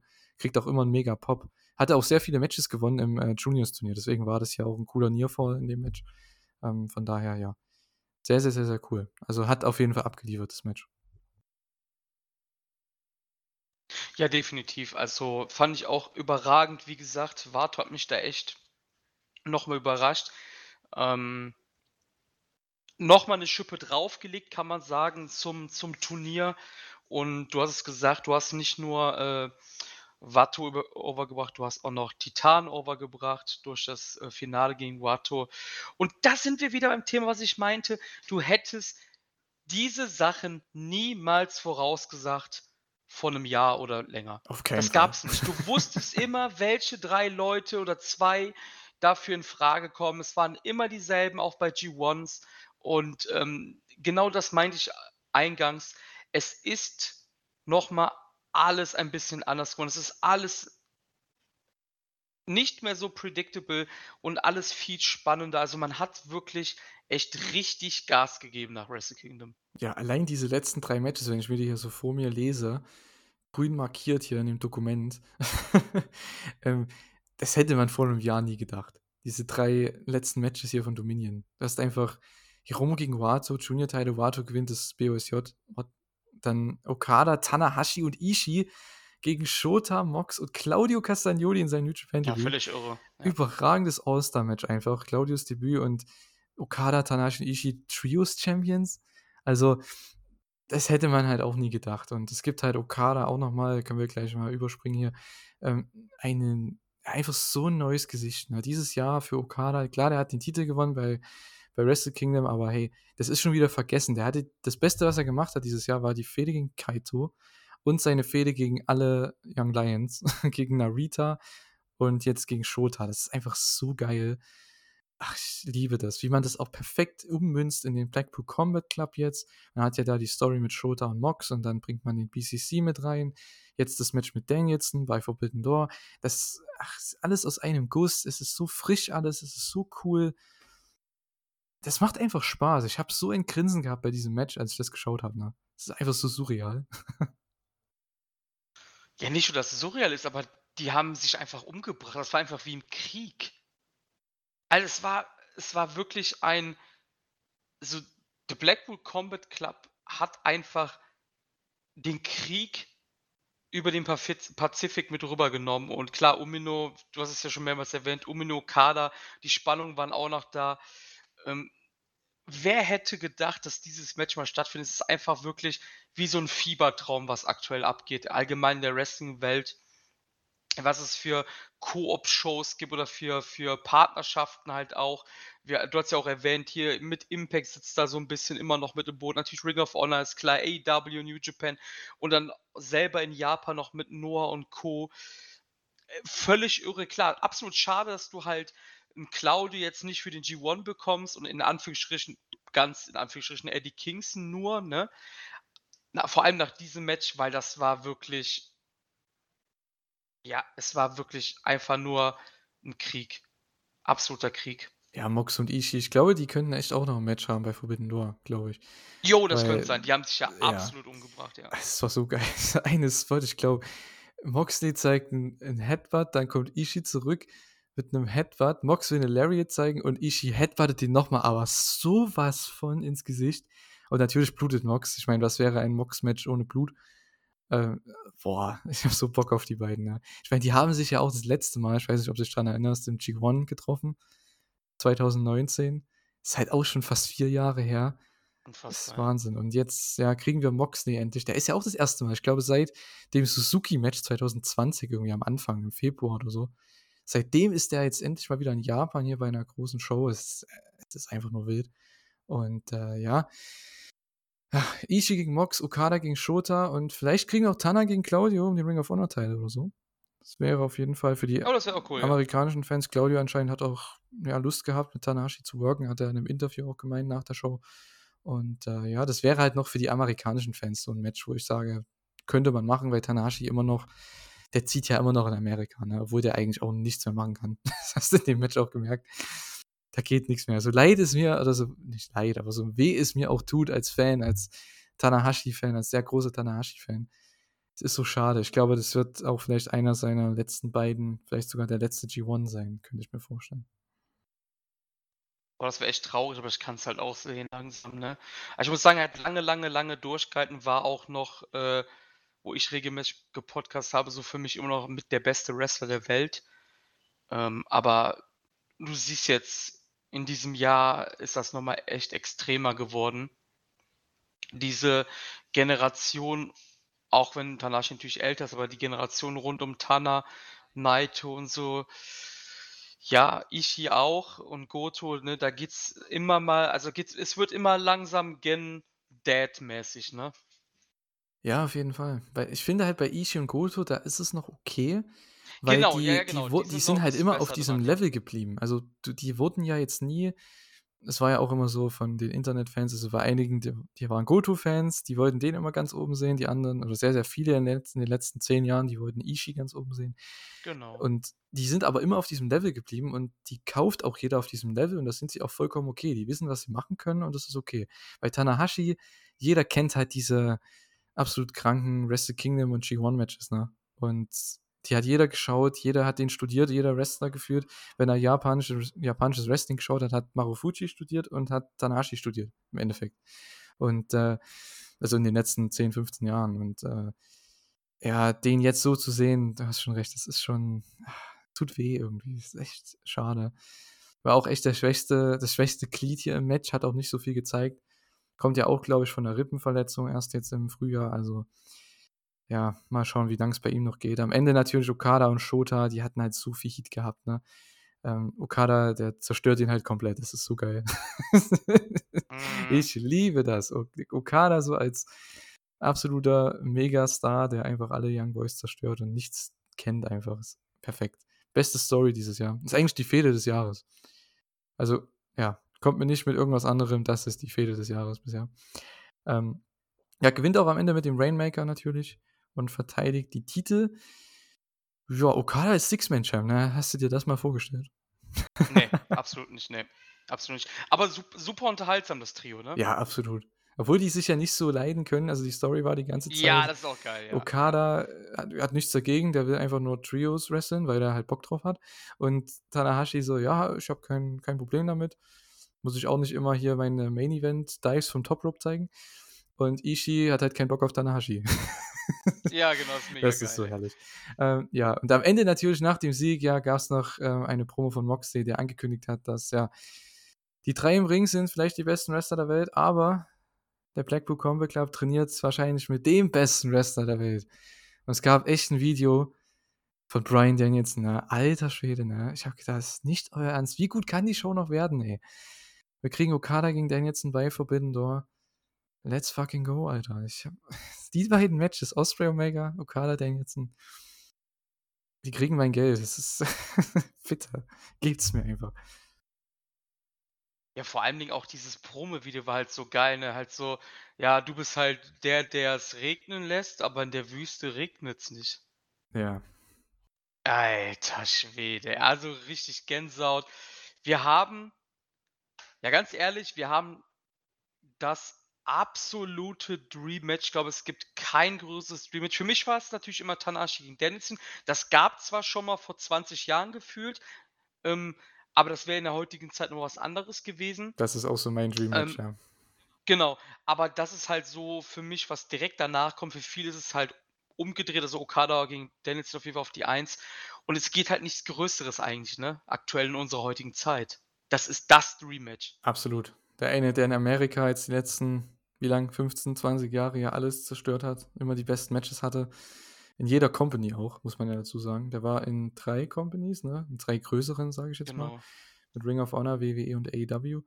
Und ja, in, in Japan ist halt Okada in den letzten zehn Jahren das Nonplusultra. Ich hab so Bock, ne? Mox gegen Ishii, wenn sie das noch bringen, boah, ey, bin so ready, ne? ich hab so Bock. Es ist noch, ich glaube jetzt zum heutigen Zeitpunkt sind es noch zwei Wochen, genau. Also wenn ihr den Podcast hört, ähm, sind es noch zwei Wochen. Und äh, ja, also das reicht mir schon. Da habe ich schon gedacht, hey, diese Show hat schon den ganzen Aufbau für Forbidden Door gemacht. Da braucht AEW gar nichts mehr machen. Ich frage mich, was ich dann reviewen soll in der Elite Hour, ehrlich. Das bringt ja nichts. Reicht ja schon. Ja, das meinte ich halt eben, ne? Also, es reicht ja eigentlich schon, was jetzt angekündigt ist, um halt geil auf diese Show zu sein, ne? Absolut. Ich bin mal gespannt, was sie da noch machen. Wahrscheinlich irgendwelche Filler-Sachen, die sie jetzt aufbauen. Die haben ja auch noch bei AEW jetzt Collision. Ach, ich muss ehrlich sagen, AEW, ne, mittlerweile. Es wird mir langsam zu viel. Ähm, Gerade auch dann, ja, das alles schnell zu gucken, auch immer boah, für den Podcast. Naja, mal sehen, wie wir das dann machen mit drei Shows in der Woche, ey. Das wird wild. New Japan, naja, G1 wird auch wild. Also, das sind ja auch wieder mal dann einen Monat nur Wrestling schauen. Ich weiß nicht, ich weiß nicht. Ja, wer im G1 als World Champ reingehen wird, ist der gute Sanada. Der hat hier seinen Titel verteidigen können gegen den, ja, man muss sagen, redebütierenden Yota Tsuji, seinem ersten Match, seitdem er wieder da ist. Der hatte keinen Preview-Tag oder irgendwas. Der kam einfach rein, hat Sanada weggespiert und ja, ist einfach mal LIJ gejoint. warum auch nicht? Die anderen wussten auch nicht warum. Und äh, ja, Yota Tsuji gegen Sanada und keiner wusste, wie der abgehen wird. Ne? Und Junge, Junge, ist der Typ abgegangen. Ja, vor allem der hat einfach den scheiß Look, ne? Ja. Also, es ist halt unfassbar. Also, ähm, ich fand auch schon, als er dann halt äh, Sanada in zwei Hälften äh, ja, geteilt hat mit dem Spear, sage ich mal, äh, alles drumherum, wie er aussieht, wie er reinkommt, wie er sich gibt, also von der Art, von der Attitüde, äh, der kommt halt schon wie Money rüber und als, und als ob er halt seit Jahren schon in diesen Spots rumlungern würde, ne? Ja, absolut. Der grinst auch bei jeder Aktion. da musste ich auch lachen. Bei jeder Aktion, ey. Der grinst einfach nur ein, ein Strahlejunge. Ja, du hast schon gesagt, ne? der Look, der Entrance, die Aura. Ich finde es immer witzig. Das finde ich ist so der einzige Kritikpunkt von den Young Lions, die sie jetzt bringen. Die Gimmick-Namen sind immer voll random, ne? Aber das war ja schon immer so. Ich glaube, der heißt Gene, Ja, das war schon immer Gene so. Blast. Shota heißt Roughneck. Narita, Son of Strong Style, okay, ist auch nicht genial, aber hey, man kann zumindest was mit Shibata anfangen. Okay. Sieht ja auch genauso aus wie Shibata. Und äh, ja, der Rest ist okay. Android ist jetzt auch nicht so mein Ding von Coughlin oder ich weiß gar nicht, was Kid für einen Namen hat. Bin ich mir gar nicht sicher. Aber ich glaube, der Boah, Bull. hab ich glaube, der. Bull oder sowas. Young, Young Bull, Bull, ja. oder irgendwie sowas, ne? Ich fand damals auch Timebomb scheiße. Ja, ist ja auch, ne? Also, ne? So. Ja, gut. Ähm, aber gut, Gene Blast ist hier sein Name. Aber ja, seine Aura, sein Charisma. Ich liebe den Typ einfach, ne? Ich habe schon gedacht, das ist echt mein, neu, mein neuer äh, Lieblingswrestler nach dem Match. Der kommt rein. Die brauchen sehr, sehr lange für den Lock-up. Fand ich sehr cool gewählt, muss ich sagen. Dass die erstmal so zwei Minuten im Ring sich angucken. Äh, ich weiß nicht, kennst du das Match von, ich glaube, es war in der Pandemie irgendwie, war das Shiozaki gegen Fujita von Noah oder so? Ja, wo die sich so 60 Minuten Ja, ja. angucken oder so, Ich ja. habe gedacht, oh nee, mit dem am Anfang hier. Ja. So ganz äh, komisch, aber gut. Ähm, ja, brauchen sehr, sehr lange für den Lock-Up, das fand ich schon sehr, sehr cool. Und dann, ja, Sanada macht seinen normalen Stick, ich glaube Dropdown, Leapfrog, dann noch ein Leapfrog und in dem zweiten nimmt Suji den komplett raus und zeigt dann übers Top Rope einen Fosbury Flop. Äh, was? Bitte was? ich glaube, ab dem Punkt war jeder, da war jeder mit dem, also der muss, der gehört in den Main Event. Ich glaube, alleine ab dem, diesem Spot, wenn du sowas raushaust und es klappt alles wunderbar und du hast diese Aura noch und alles, das, das hat wunderbar funktioniert. Es gab einen Top Rope Spanish Fly, der eher noch krasser aussah, weil das mehr oder weniger ein Belly to Belly war. Ähm, ja, die Athletik einfach, ich fand das richtig krass. Der hat einfach alles, der Typ. Und ja, am Ende gewinnt trotzdem Sanada nach dem Shining Wizard und dem Deadfall, seinem neuen Finish. Wie findest du das neue Finish von Sanada, diesen DDT? Finde ich eigentlich in Ordnung. Also ist jetzt nicht, ist jetzt nicht das Gelbe von, vom Ei vielleicht, aber ich finde es in Ordnung. Ich finde es zumindest besser als diesen Paradise Lock, den habe ich ja gehasst wie die Pest. Ja Ne? gut, das war ja kein Finish. Ja, ja, aber allgemein so von, von, der- von dem, vom Move-Aufbau meine ich halt einfach Ja, bei ihm jetzt. klar. Ne?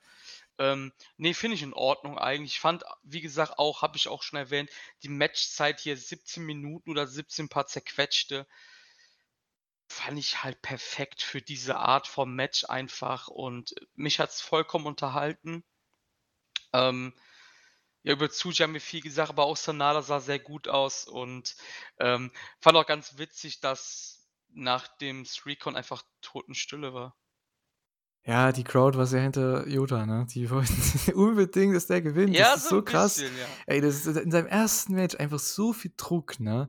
Ist im Main Event von Dominion das erste Mal in der Osaka Joe Hall vor, ja, nicht ausverkaufter Hütte, aber vor, ich glaube, 7000 oder so. Und der Typ steht im Main Event seinem ersten großen Match. Alle sind gespannt, was der zeigen kann. Und die Fans wollten ihn dann auch dementsprechend gewinnen sehen nach, dem, nach der Performance. Und ja, du hast recht, ne? es war schon, war schon sehr leise, weil einige, glaube ich, die haben so gedacht, ja klar, es war logisch, dass Sanada gewinnt irgendwo, aber, aber man hätte es doch machen können. Ne? Man hätte ihn doch gewinnen lassen können, den guten Yoda. Das wäre das, wäre das für ein, für ein Game Changer gewesen. Also, boah. Da hätte ich Gedo aber, da hätte ich den Blumen rübergeschickt, ey. Wie mutig der dieses Jahr Ja. gebuckt hat bisher, das ist echt krass. Hätte ich nicht gedacht. Ja, das meinte ich. Also du, es fühlt sich halt an wie zwei verschiedene Companies, die ich halt ja vor anderthalb Jahren oder fast anderthalb Jahren extrem exzessiv für eine halbe Ewigkeit verfolgt habe und die, die jetzt halt seit Wrestle, also Post-Wrestling am Start ist. Ne? Aber ich finde es richtig geil, dass er sich halt wirklich neu erfunden hat. Er hat sein, wie gesagt, sein Booking-Muster verändert und ähm, ich glaube, so eine Art Rainmaker-Schock werden wir nicht sehen, weil er genau das allein in diesen Geschichtsbüchern haben wird, will. Also ich glaube, er will keinen zweiten Schock mehr haben, weil genau dieser Schock immer alles überwiegen soll. Deswegen wird auch sowas, glaube ich, nicht mehr passieren. Ähm, wäre cool gewesen, auf jeden Fall. Wäre echt ein riesen Ausrufezeichen gewesen. Und ja, ich, ich bin ehrlich, ich, ich komme aus dem, aus dem Schwärmen dieser Generation nicht raus. Du weißt ja, ich war ja schon von, von äh, Rückkehr an Riesenfan von Grado Khan. Ähm, Tsuji finde ich jetzt schon unfassbar klasse, Umino Narita auch noch. Also es war, es ist halt trotz allen Widrigkeiten, die es immer mal zwischen gab, wie zum Beispiel bei ähm, die ausgeschieden sind, äh, ich weiß nicht, ob du die noch kennst, Tetsuro Yaki und äh, Teruaki Kanemitsu, dann ist Kitamura äh, ausgef also rausgefallen, ist jetzt mittlerweile auch verstorben. Gab es ja auch ähm, noch eine Hommage von Great Khan im Te- Teamtitelmatch, fällt mir gerade noch ein, Mhm. an Kitamura. Ähm, aber du hast halt wirklich ja wie ein Sechser in Lotto mit diesen Leuten gezogen einfach und ähm, Ja, mit allen, die sind ja auf der ganzen Ja, mit allen, Card, ne, mit sind die ja. allen, Du ja, hast ein Junior allen, Tag Title ne? Match eingehabt mit Kevin Knight, dann Tag. Team Title mit Okan, Henari könnte man auch noch dazu nehmen eigentlich aus dieser Generation. Ähm, dann Finlay ähm, war noch dabei, Wato, dann Shota, Narita war jetzt nicht auf der Card und Suji, das ist einfach wild, ne? Connors und Coughlin und Kid haben zumindest Angles gehabt, also das ist schon wild einfach alles. Unfassbar, unfassbar, ja. Das ist schon richtig krass. Ich finde es schade halt für, für den guten Carl Fredericks. Weiß nicht, ob du den noch kennst. Ist mittlerweile bei Ja. NXT. ähm, Aber guck mal, auch das ja. hätte er sich vielleicht noch ein bisschen geduldet, wäre er auch jetzt ein Teil von diesem neuen Bullet Club geworden, wäre er vielleicht auch so ein bisschen näher an Finlay dran als als oder vielleicht wäre Finlay gar nicht in dieser Position, wie auch immer.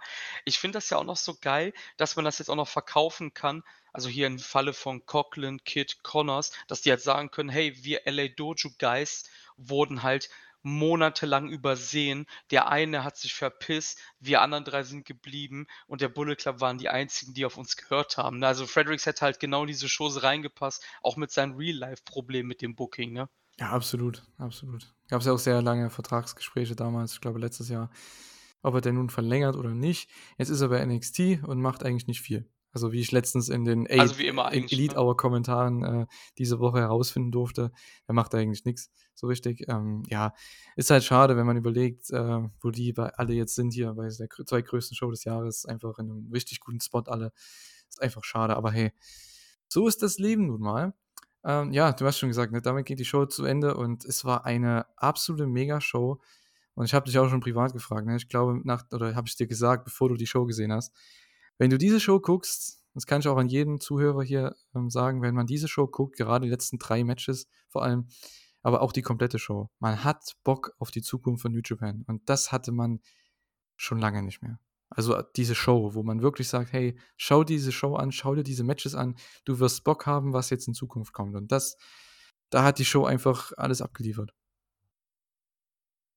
Ja, kann man so unterschreiben. Also wenn's die Zeit zulässt bei mir, ähm, habe ich mir auch fest vorgenommen, wieder öfters reinzuschauen, weil die haben halt also, ich habe echt wieder Blut geleckt durch die Show, ne? Und das ist ja genau das, was wir privat und auch im Podcast ja immer und immer wieder gepredigt haben. Es muss sich was tun. Es muss sich was tun. Man hat angefangen letztes Jahr, indem man das United Empire kreiert hat. Das war so das Erste, wo man wieder was Neues gemacht, was Frisches und man hat das peu à peu erweitert und du hast es ja grade gesagt, wir haben irgendwie aus dem eigenen Dojos irgendwie 7, 6 Leute irgendwie da auf der Card, einer halt nicht, aber der war auch schon prominent die letzten Wochen dabei. Es ist frisch, es sind es gab Unit Shuffling, also die die Stables haben sich immer mal wieder geändert so 'n bisschen. Ähm, und, äh, ja es ist frischer denn je wahrscheinlich. Man muss aber auch dazu sagen, im gleichen Atemzug, und hier kommt das große Aber, die Turniere von New Japan, das machen sie von dem von den Ansetzungen, sage ich jetzt mal, oder vom ersten Blick drauf aufm Papier jetzt nicht so clever. G1 jetzt mit 32 Leuten, 8 Leute pro Block. Es sind sehr Mhm. viele Matches und da dass man da alles schaut und, äh, auch wenn man Bock hat nach dieser Show auf New Japan, man wird da die G1-Card sehen und dann denkt man sich auch: „Boah, muss ich das alles jetzt gucken“, so, ne? Das ist halt wieder so 'n Ding. Und dasselbe hatten wir Mhm. beim, äh, Super Juniors tatsächlich. Da können wir noch mal ganz kurz drauf eingehen, denn da hatten wir dasselbe Problem, weil diese Show oder diese Show, dieses Turnier ging vom 12. Mai bis 26. Mai. Und man könnte sagen, vom 12. Mai bis zum, ich glaube, 24. Mai, also 12 Tage, gab's einfach 90 Turniermatches. Unfassbar, ja. Das i äh, ne, also sorry, ne? Das Ding ist, da merkt man mal den Unterschied zwischen, äh, mir und dir jetzt, ne? Ich habe halt, ja klar, Nebenjob und Studium und kann mir aussuchen, wann ich arbeite und wann ich, äh, mein mein Zeug mache für die Uni und, äh, kann da mir das immer relativ gut legen, habe auch keine Familie und so, ne? Jetzt hier bei mir jetzt selbst noch, äh, im Hause. Und bei dir, du arbeitest voll, ne, hast auch noch krasse Arbeitszeiten und, äh, ja, hast noch 'ne 'ne Familie zu Hause, ne? Das da da schafft man das halt null, so was zu schauen. Das geht einfach nicht. Ja, ja. Also, du musst halt unfassbar die Rosinen dir rauspicken, worauf du Bock hast. Ähm, und du wirst halt sehen beim G1 so so geil, zum Beispiel 'n Match zwischen, ja, ich sage jetzt einfach mal, Ishii und Goto oder so, ne? Aber das hast du vielleicht schon dreimal gesehen, sage ich jetzt einfach mal, das wirst du dann nicht schauen, ne?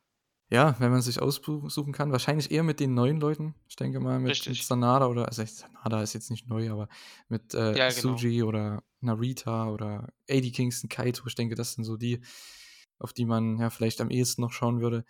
Ähm, ja, wir wollen es jetzt auch nicht komplett besprechen, das Super Juniors, äh, es macht einfach keinen Sinn. Ich habe alles gesehen Genau. tatsächlich. Ich kann nur sagen, was ich euch empfehlen kann zu schauen. Vom ersten Tag hatten hatten wir Mike Bailey gegen Hiromu Takahashi. Mike Bailey überragendes Turnier gewrestelt. wie zu erwarten, der Typ zum ersten Mal dabei, der hat jeden, auch also fast jeden in den Schatten gestellt. Also der Typ, der war so gut. Bis auf das Show-Match, was er hatte, war alles wirklich überragend und King Hiromo war wahrscheinlich sein bestes Match. Hier im Opener gleich. Man hat auch Hiromo besiegt. Also ich könnte mir vorstellen, dass man da ein Rematch macht. Denn ich glaube, im August gibt es dieses äh, All-Star Junior Festival wieder in den USA, aber diesmal. Ich denke, da werden sie das Match machen, vielleicht im Main Event oder so. Um den Title.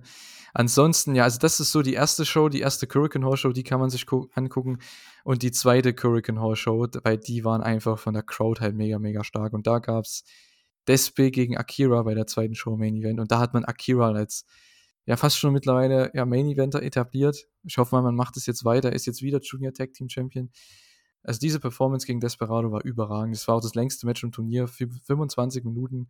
Und äh, das kann ich euch empfehlen. Allgemein die zwei Hurricane Horse Shows, also Tag 1 und Tag 8. Und ja, die fin Halbfinals waren auch noch sehenswert.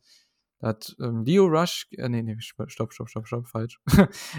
Wato ähm, gegen Mike Bailey gewonnen, überraschenderweise. Und äh, Titan hat Desperado besiegt, überraschenderweise. Also die Matches kann man sich noch angucken. Und natürlich das auch von Dave Meltzer. Fünf Sterne bewertete Finale. Master Wato gegen Titan. Also, das sind so die Empfehlungen. Ansonsten, wenn ihr wirklich, nur wenn ihr Zeit habt, weil ich glaube, wenn ihr Dominion schaut, dann reicht es schon. Ja, würde ich auch so sagen. Also ich habe super wenig gesehen, weil aus den Gründen, die du genannt hast. Und ähm, wenn du wirklich Vollzeit arbeitest und du überlegst erst zweimal da in zwölf Tagen 90 Matches dir anzuschauen. Ja, vor allem, wenn du einen Tag, das hattest du ja teilweise auch. Ich habe mal zwei Tage nicht geguckt und dann, das, das schaffst du ja kaum. Da brauchst du erstmal einen ganzen Tag, bis du alles aufholen kannst.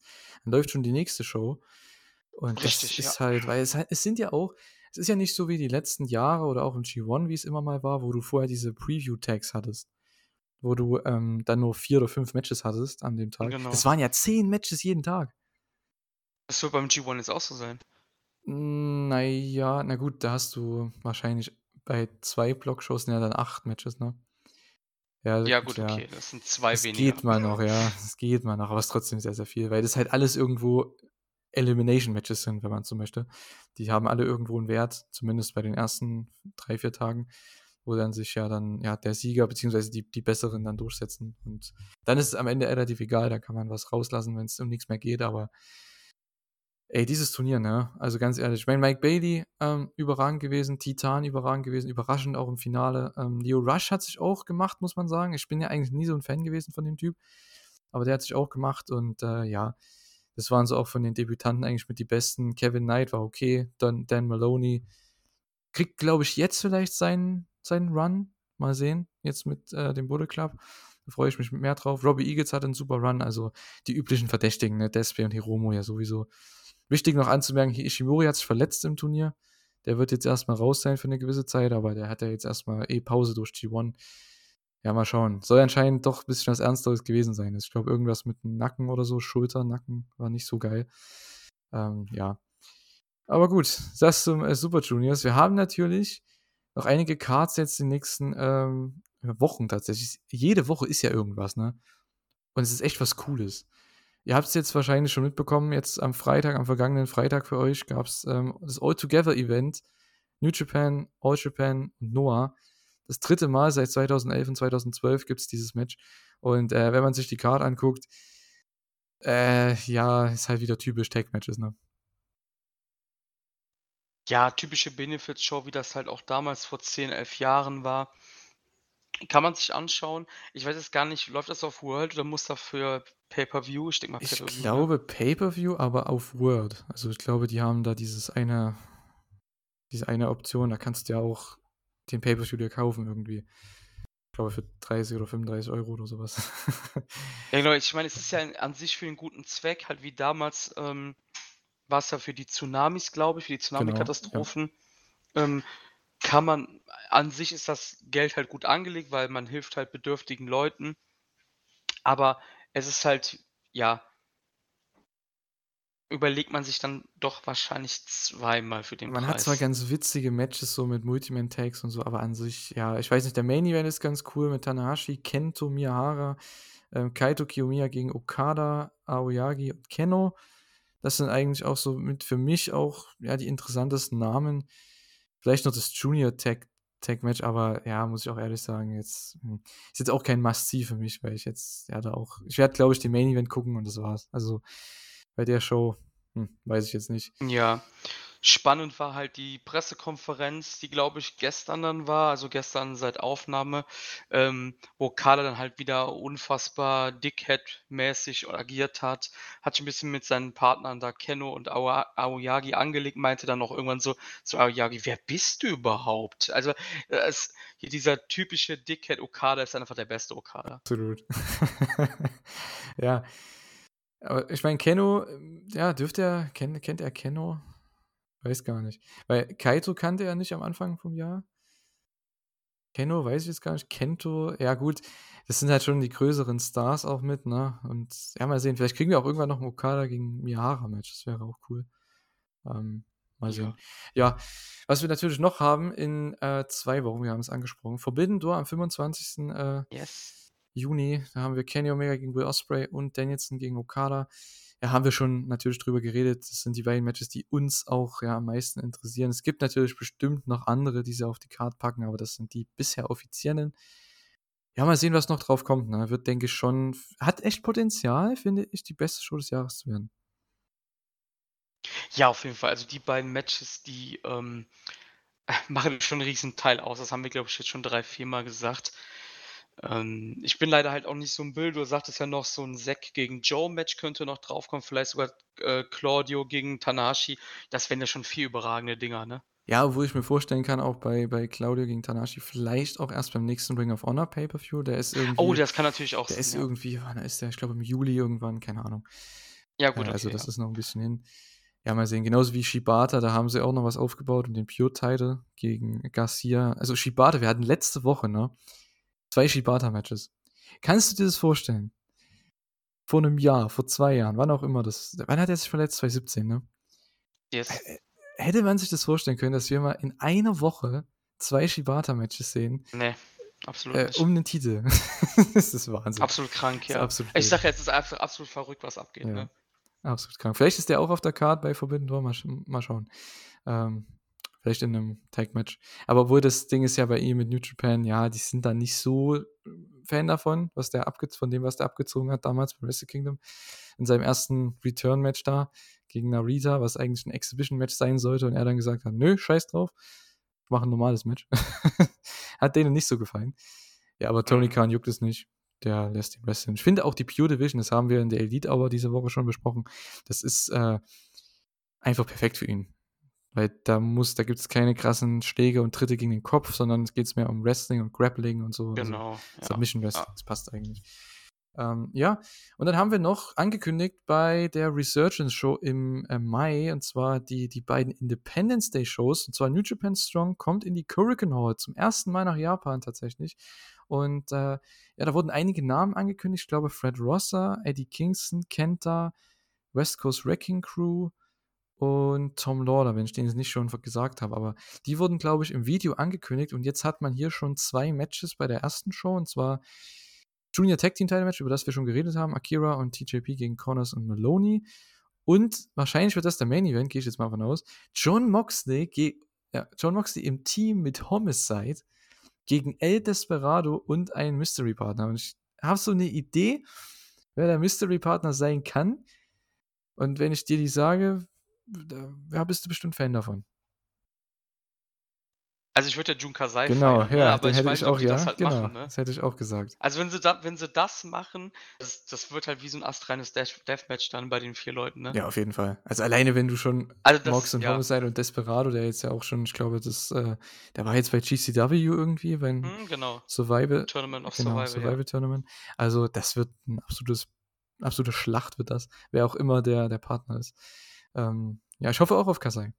Ich muss echt sagen, das ist so der erste Name, der mir da auch einfällt für dieses Match, für diesen Spot, weil die hatten ja, glaube ich, auch, war das dieses Jahr oder letztes Jahr? Wann hatten die dieses Match gehabt? Desperado und Kasai.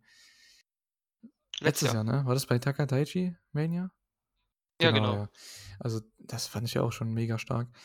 Ähm, ja, würde ich cool finden. Haben ja auch sehr viel Respekt gegen sich gegenüber. Also, würde auch passen. Und ja, an, bei der zweiten Show haben wir bisher nur ein Match bestätigt, wenn hier mal mein, meine Seite laden würde. Ähm, und zwar Kenta, der ähm, ja, zweifache Strong Openweight Champion, wird seinen Titel verteidigen gegen Eddie Kingston.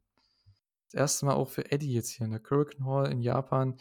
Um den Titel gleich mal. Wahrscheinlich auch der Main Event, also der Typ, ne? Der ist, glaube ich, im Himmel. Würde ich auch feiern, wenn der Titel hier wechselt. Ich habe keine Ahnung, ob das passieren wird, aber ich würde es cool finden, weil Eddie könnte das Ding ja auch wieder äh, ins nationale Fernsehen bringen mit, ne? Das wäre doch ganz cool.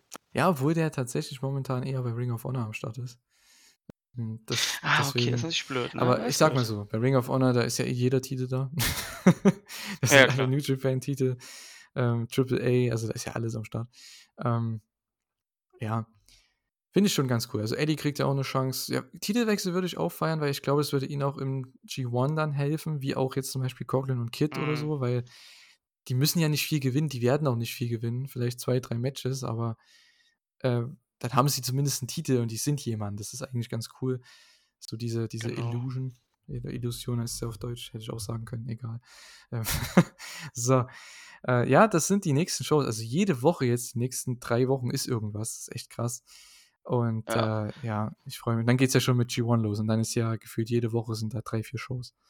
Ei, Ich muss sagen, diese Independence Day Show, die geben mir so ein bisschen Honor Rising Vibes, finde ich.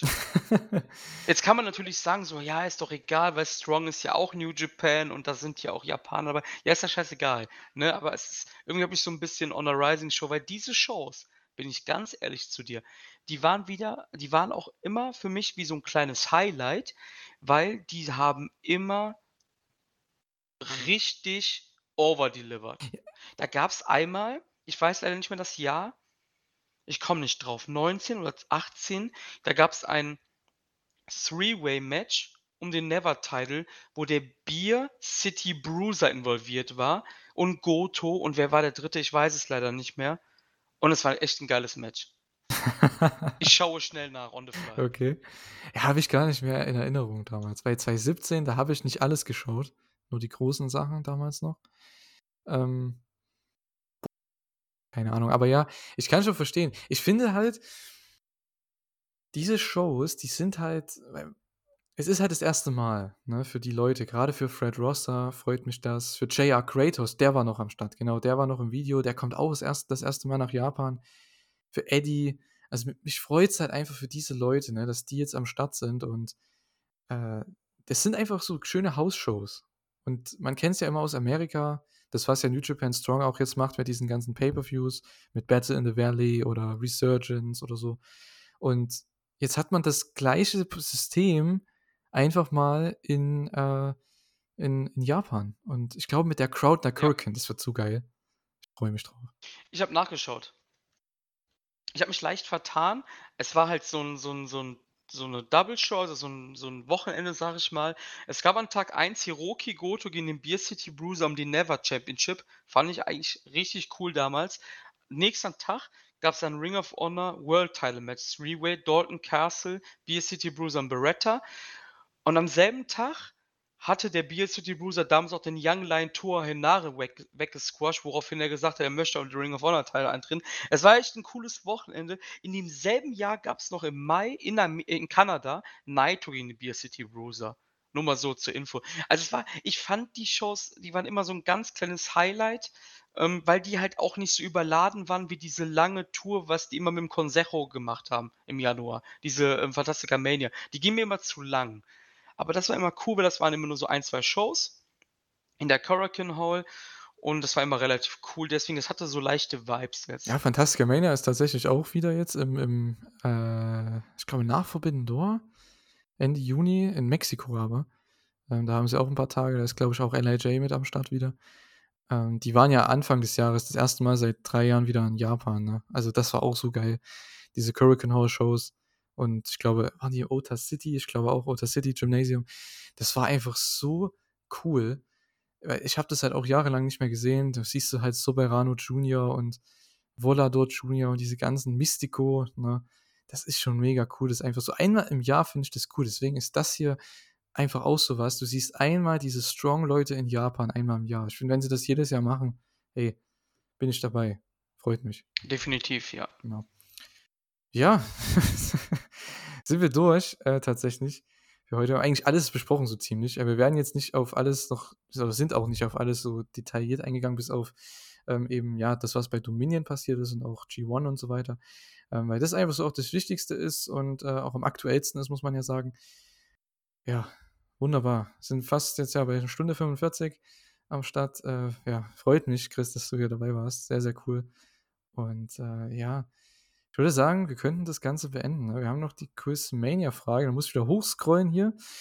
Ähm, denn wir hatten da, in welchem Jahr gab es das bisher größte G1 Climax Teilnehmerfeld? Würdest du raten, wann das war? Das ist eigentlich eine ganz einfache Antwort. Ich glaube, letztes Ja, Jahr, ne? wunderbar, genau. 2022. Man könnte fast sagen, es ist eine, eine kleine Fangfrage. Ähm, ja, das ist das äh, ja, bisher größte gewesen, bis zu diesem Jahr natürlich mit 32. Da hatten wir 28 letztes Jahr. Das war auch schon krass. Und da haben auch schon einige gesagt, ja, das ist zu viel. Äh, ja gut, da hatte man auch noch Yujiro und so drin.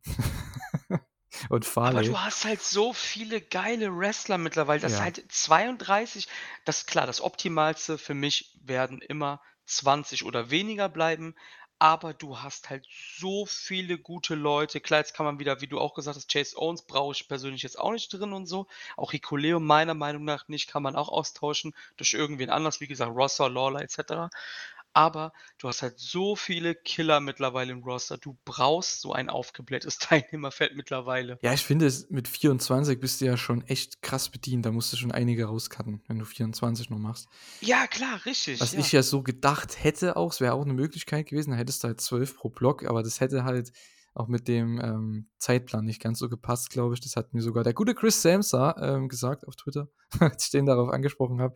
Ist ja der Statistiktyp von, äh, ich glaube, Sport of Mhm. Pro Wrestling. Und äh, da holt ja sich Kevin Kelly und Chris Charlton, die holen sich da ja auch immer die Stats her. Der hat auch schon, der war auch schon wieder fleißig, was den G1 angeht, also mit Stats und so weiter. Ich habe den da auch mal ein bisschen was gefragt. Einfach richtig, richtig cool.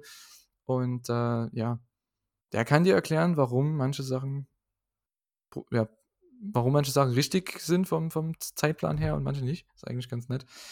Ähm, ja, 32 Mann, das ist schon krass. Ja, gut, aber hey, wie auch immer, wir schauen, ob wir es gucken können. Ich werde versuchen, alles zu schauen. Ähm, vielleicht schreibe ich dir dann halt auch immer mal, was richtig gut war, wenn ich dann zeitlich das auch hinbekomme.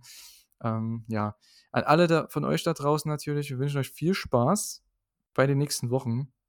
Vor allem bei Forbidden Door, vor allem bei, beim G1, was ihr auch immer schaut. Ich glaube, das N1 wird jetzt dann auch bald losgehen, irgendwie im Juli. Also, wenn ihr Noah schaut, Five Star Grand Prix von Stardom geht los. Da haben wir ja heute gar nicht drüber geredet, weil da bin ich auch mittlerweile irgendwie ein bisschen raus aus den beiden Companies. Ähm, ja, so viel geht einfach momentan. Und äh, ja, wir hoffen, ihr habt Spaß. Wir werden es bestimmt haben, je nachdem, was wir schauen. Und äh, ja, da würde ich sagen, wir den Podcast. Danke dir, Chris. War mir eine große Ehre, ähm, nach, ich glaube, über einem Jahr, jetzt über einem Jahr mal wieder mit dir aufzunehmen. Und äh, ja, vielen Dank fürs Zuhören. Vielen Dank dir, Chris. Und schreibt gerne Feedback und Kommentare rein zur Show, eure Meinung und so weiter und so fort. Wir haben auch einige Zuhörer, die nicht viel schauen, ähm, die aber eher die Podcasts hören und sich dann Empfehlungen ja, holen und dann äh, ja einfach up to, um up to date zu bleiben. Finde ich auch sehr, sehr cool. Schreibt gerne in die Kommentare, was ihr da schauen wollen würdet. Und äh, ja, überlasse ich Chris das Schlusswort. Vielen Dank fürs Zuhören. Macht's gut. Ciao. Ja, erstmal danke für die Einladung. Es hat mich sehr, sehr gefreut, wieder hier zu sein. Ähm, vielleicht treffen sich ja einige Leute in den Kommentaren, die mir dann auch nochmal Hallo sagen von den ganz alten Zuhörern. Das wäre auch richtig cool, da nochmal so in Kontakt zu kommen mit einigen. Mir hat es auf jeden Fall sehr viel Spaß gemacht. Und ja, vielleicht bin ich mal wieder dabei in den nächsten Monaten oder Jahren, wie auch immer. Auf jeden Fall danke, Julian, auch wieder, wie gesagt, fürs Wiederbeleben des äh, Podcasts. Und ähm, ich hoffe, ihr habt viel Spaß mit dem G1 Climax in den nächsten Wochen. Haut rein, bis dann und auf Wiedersehen.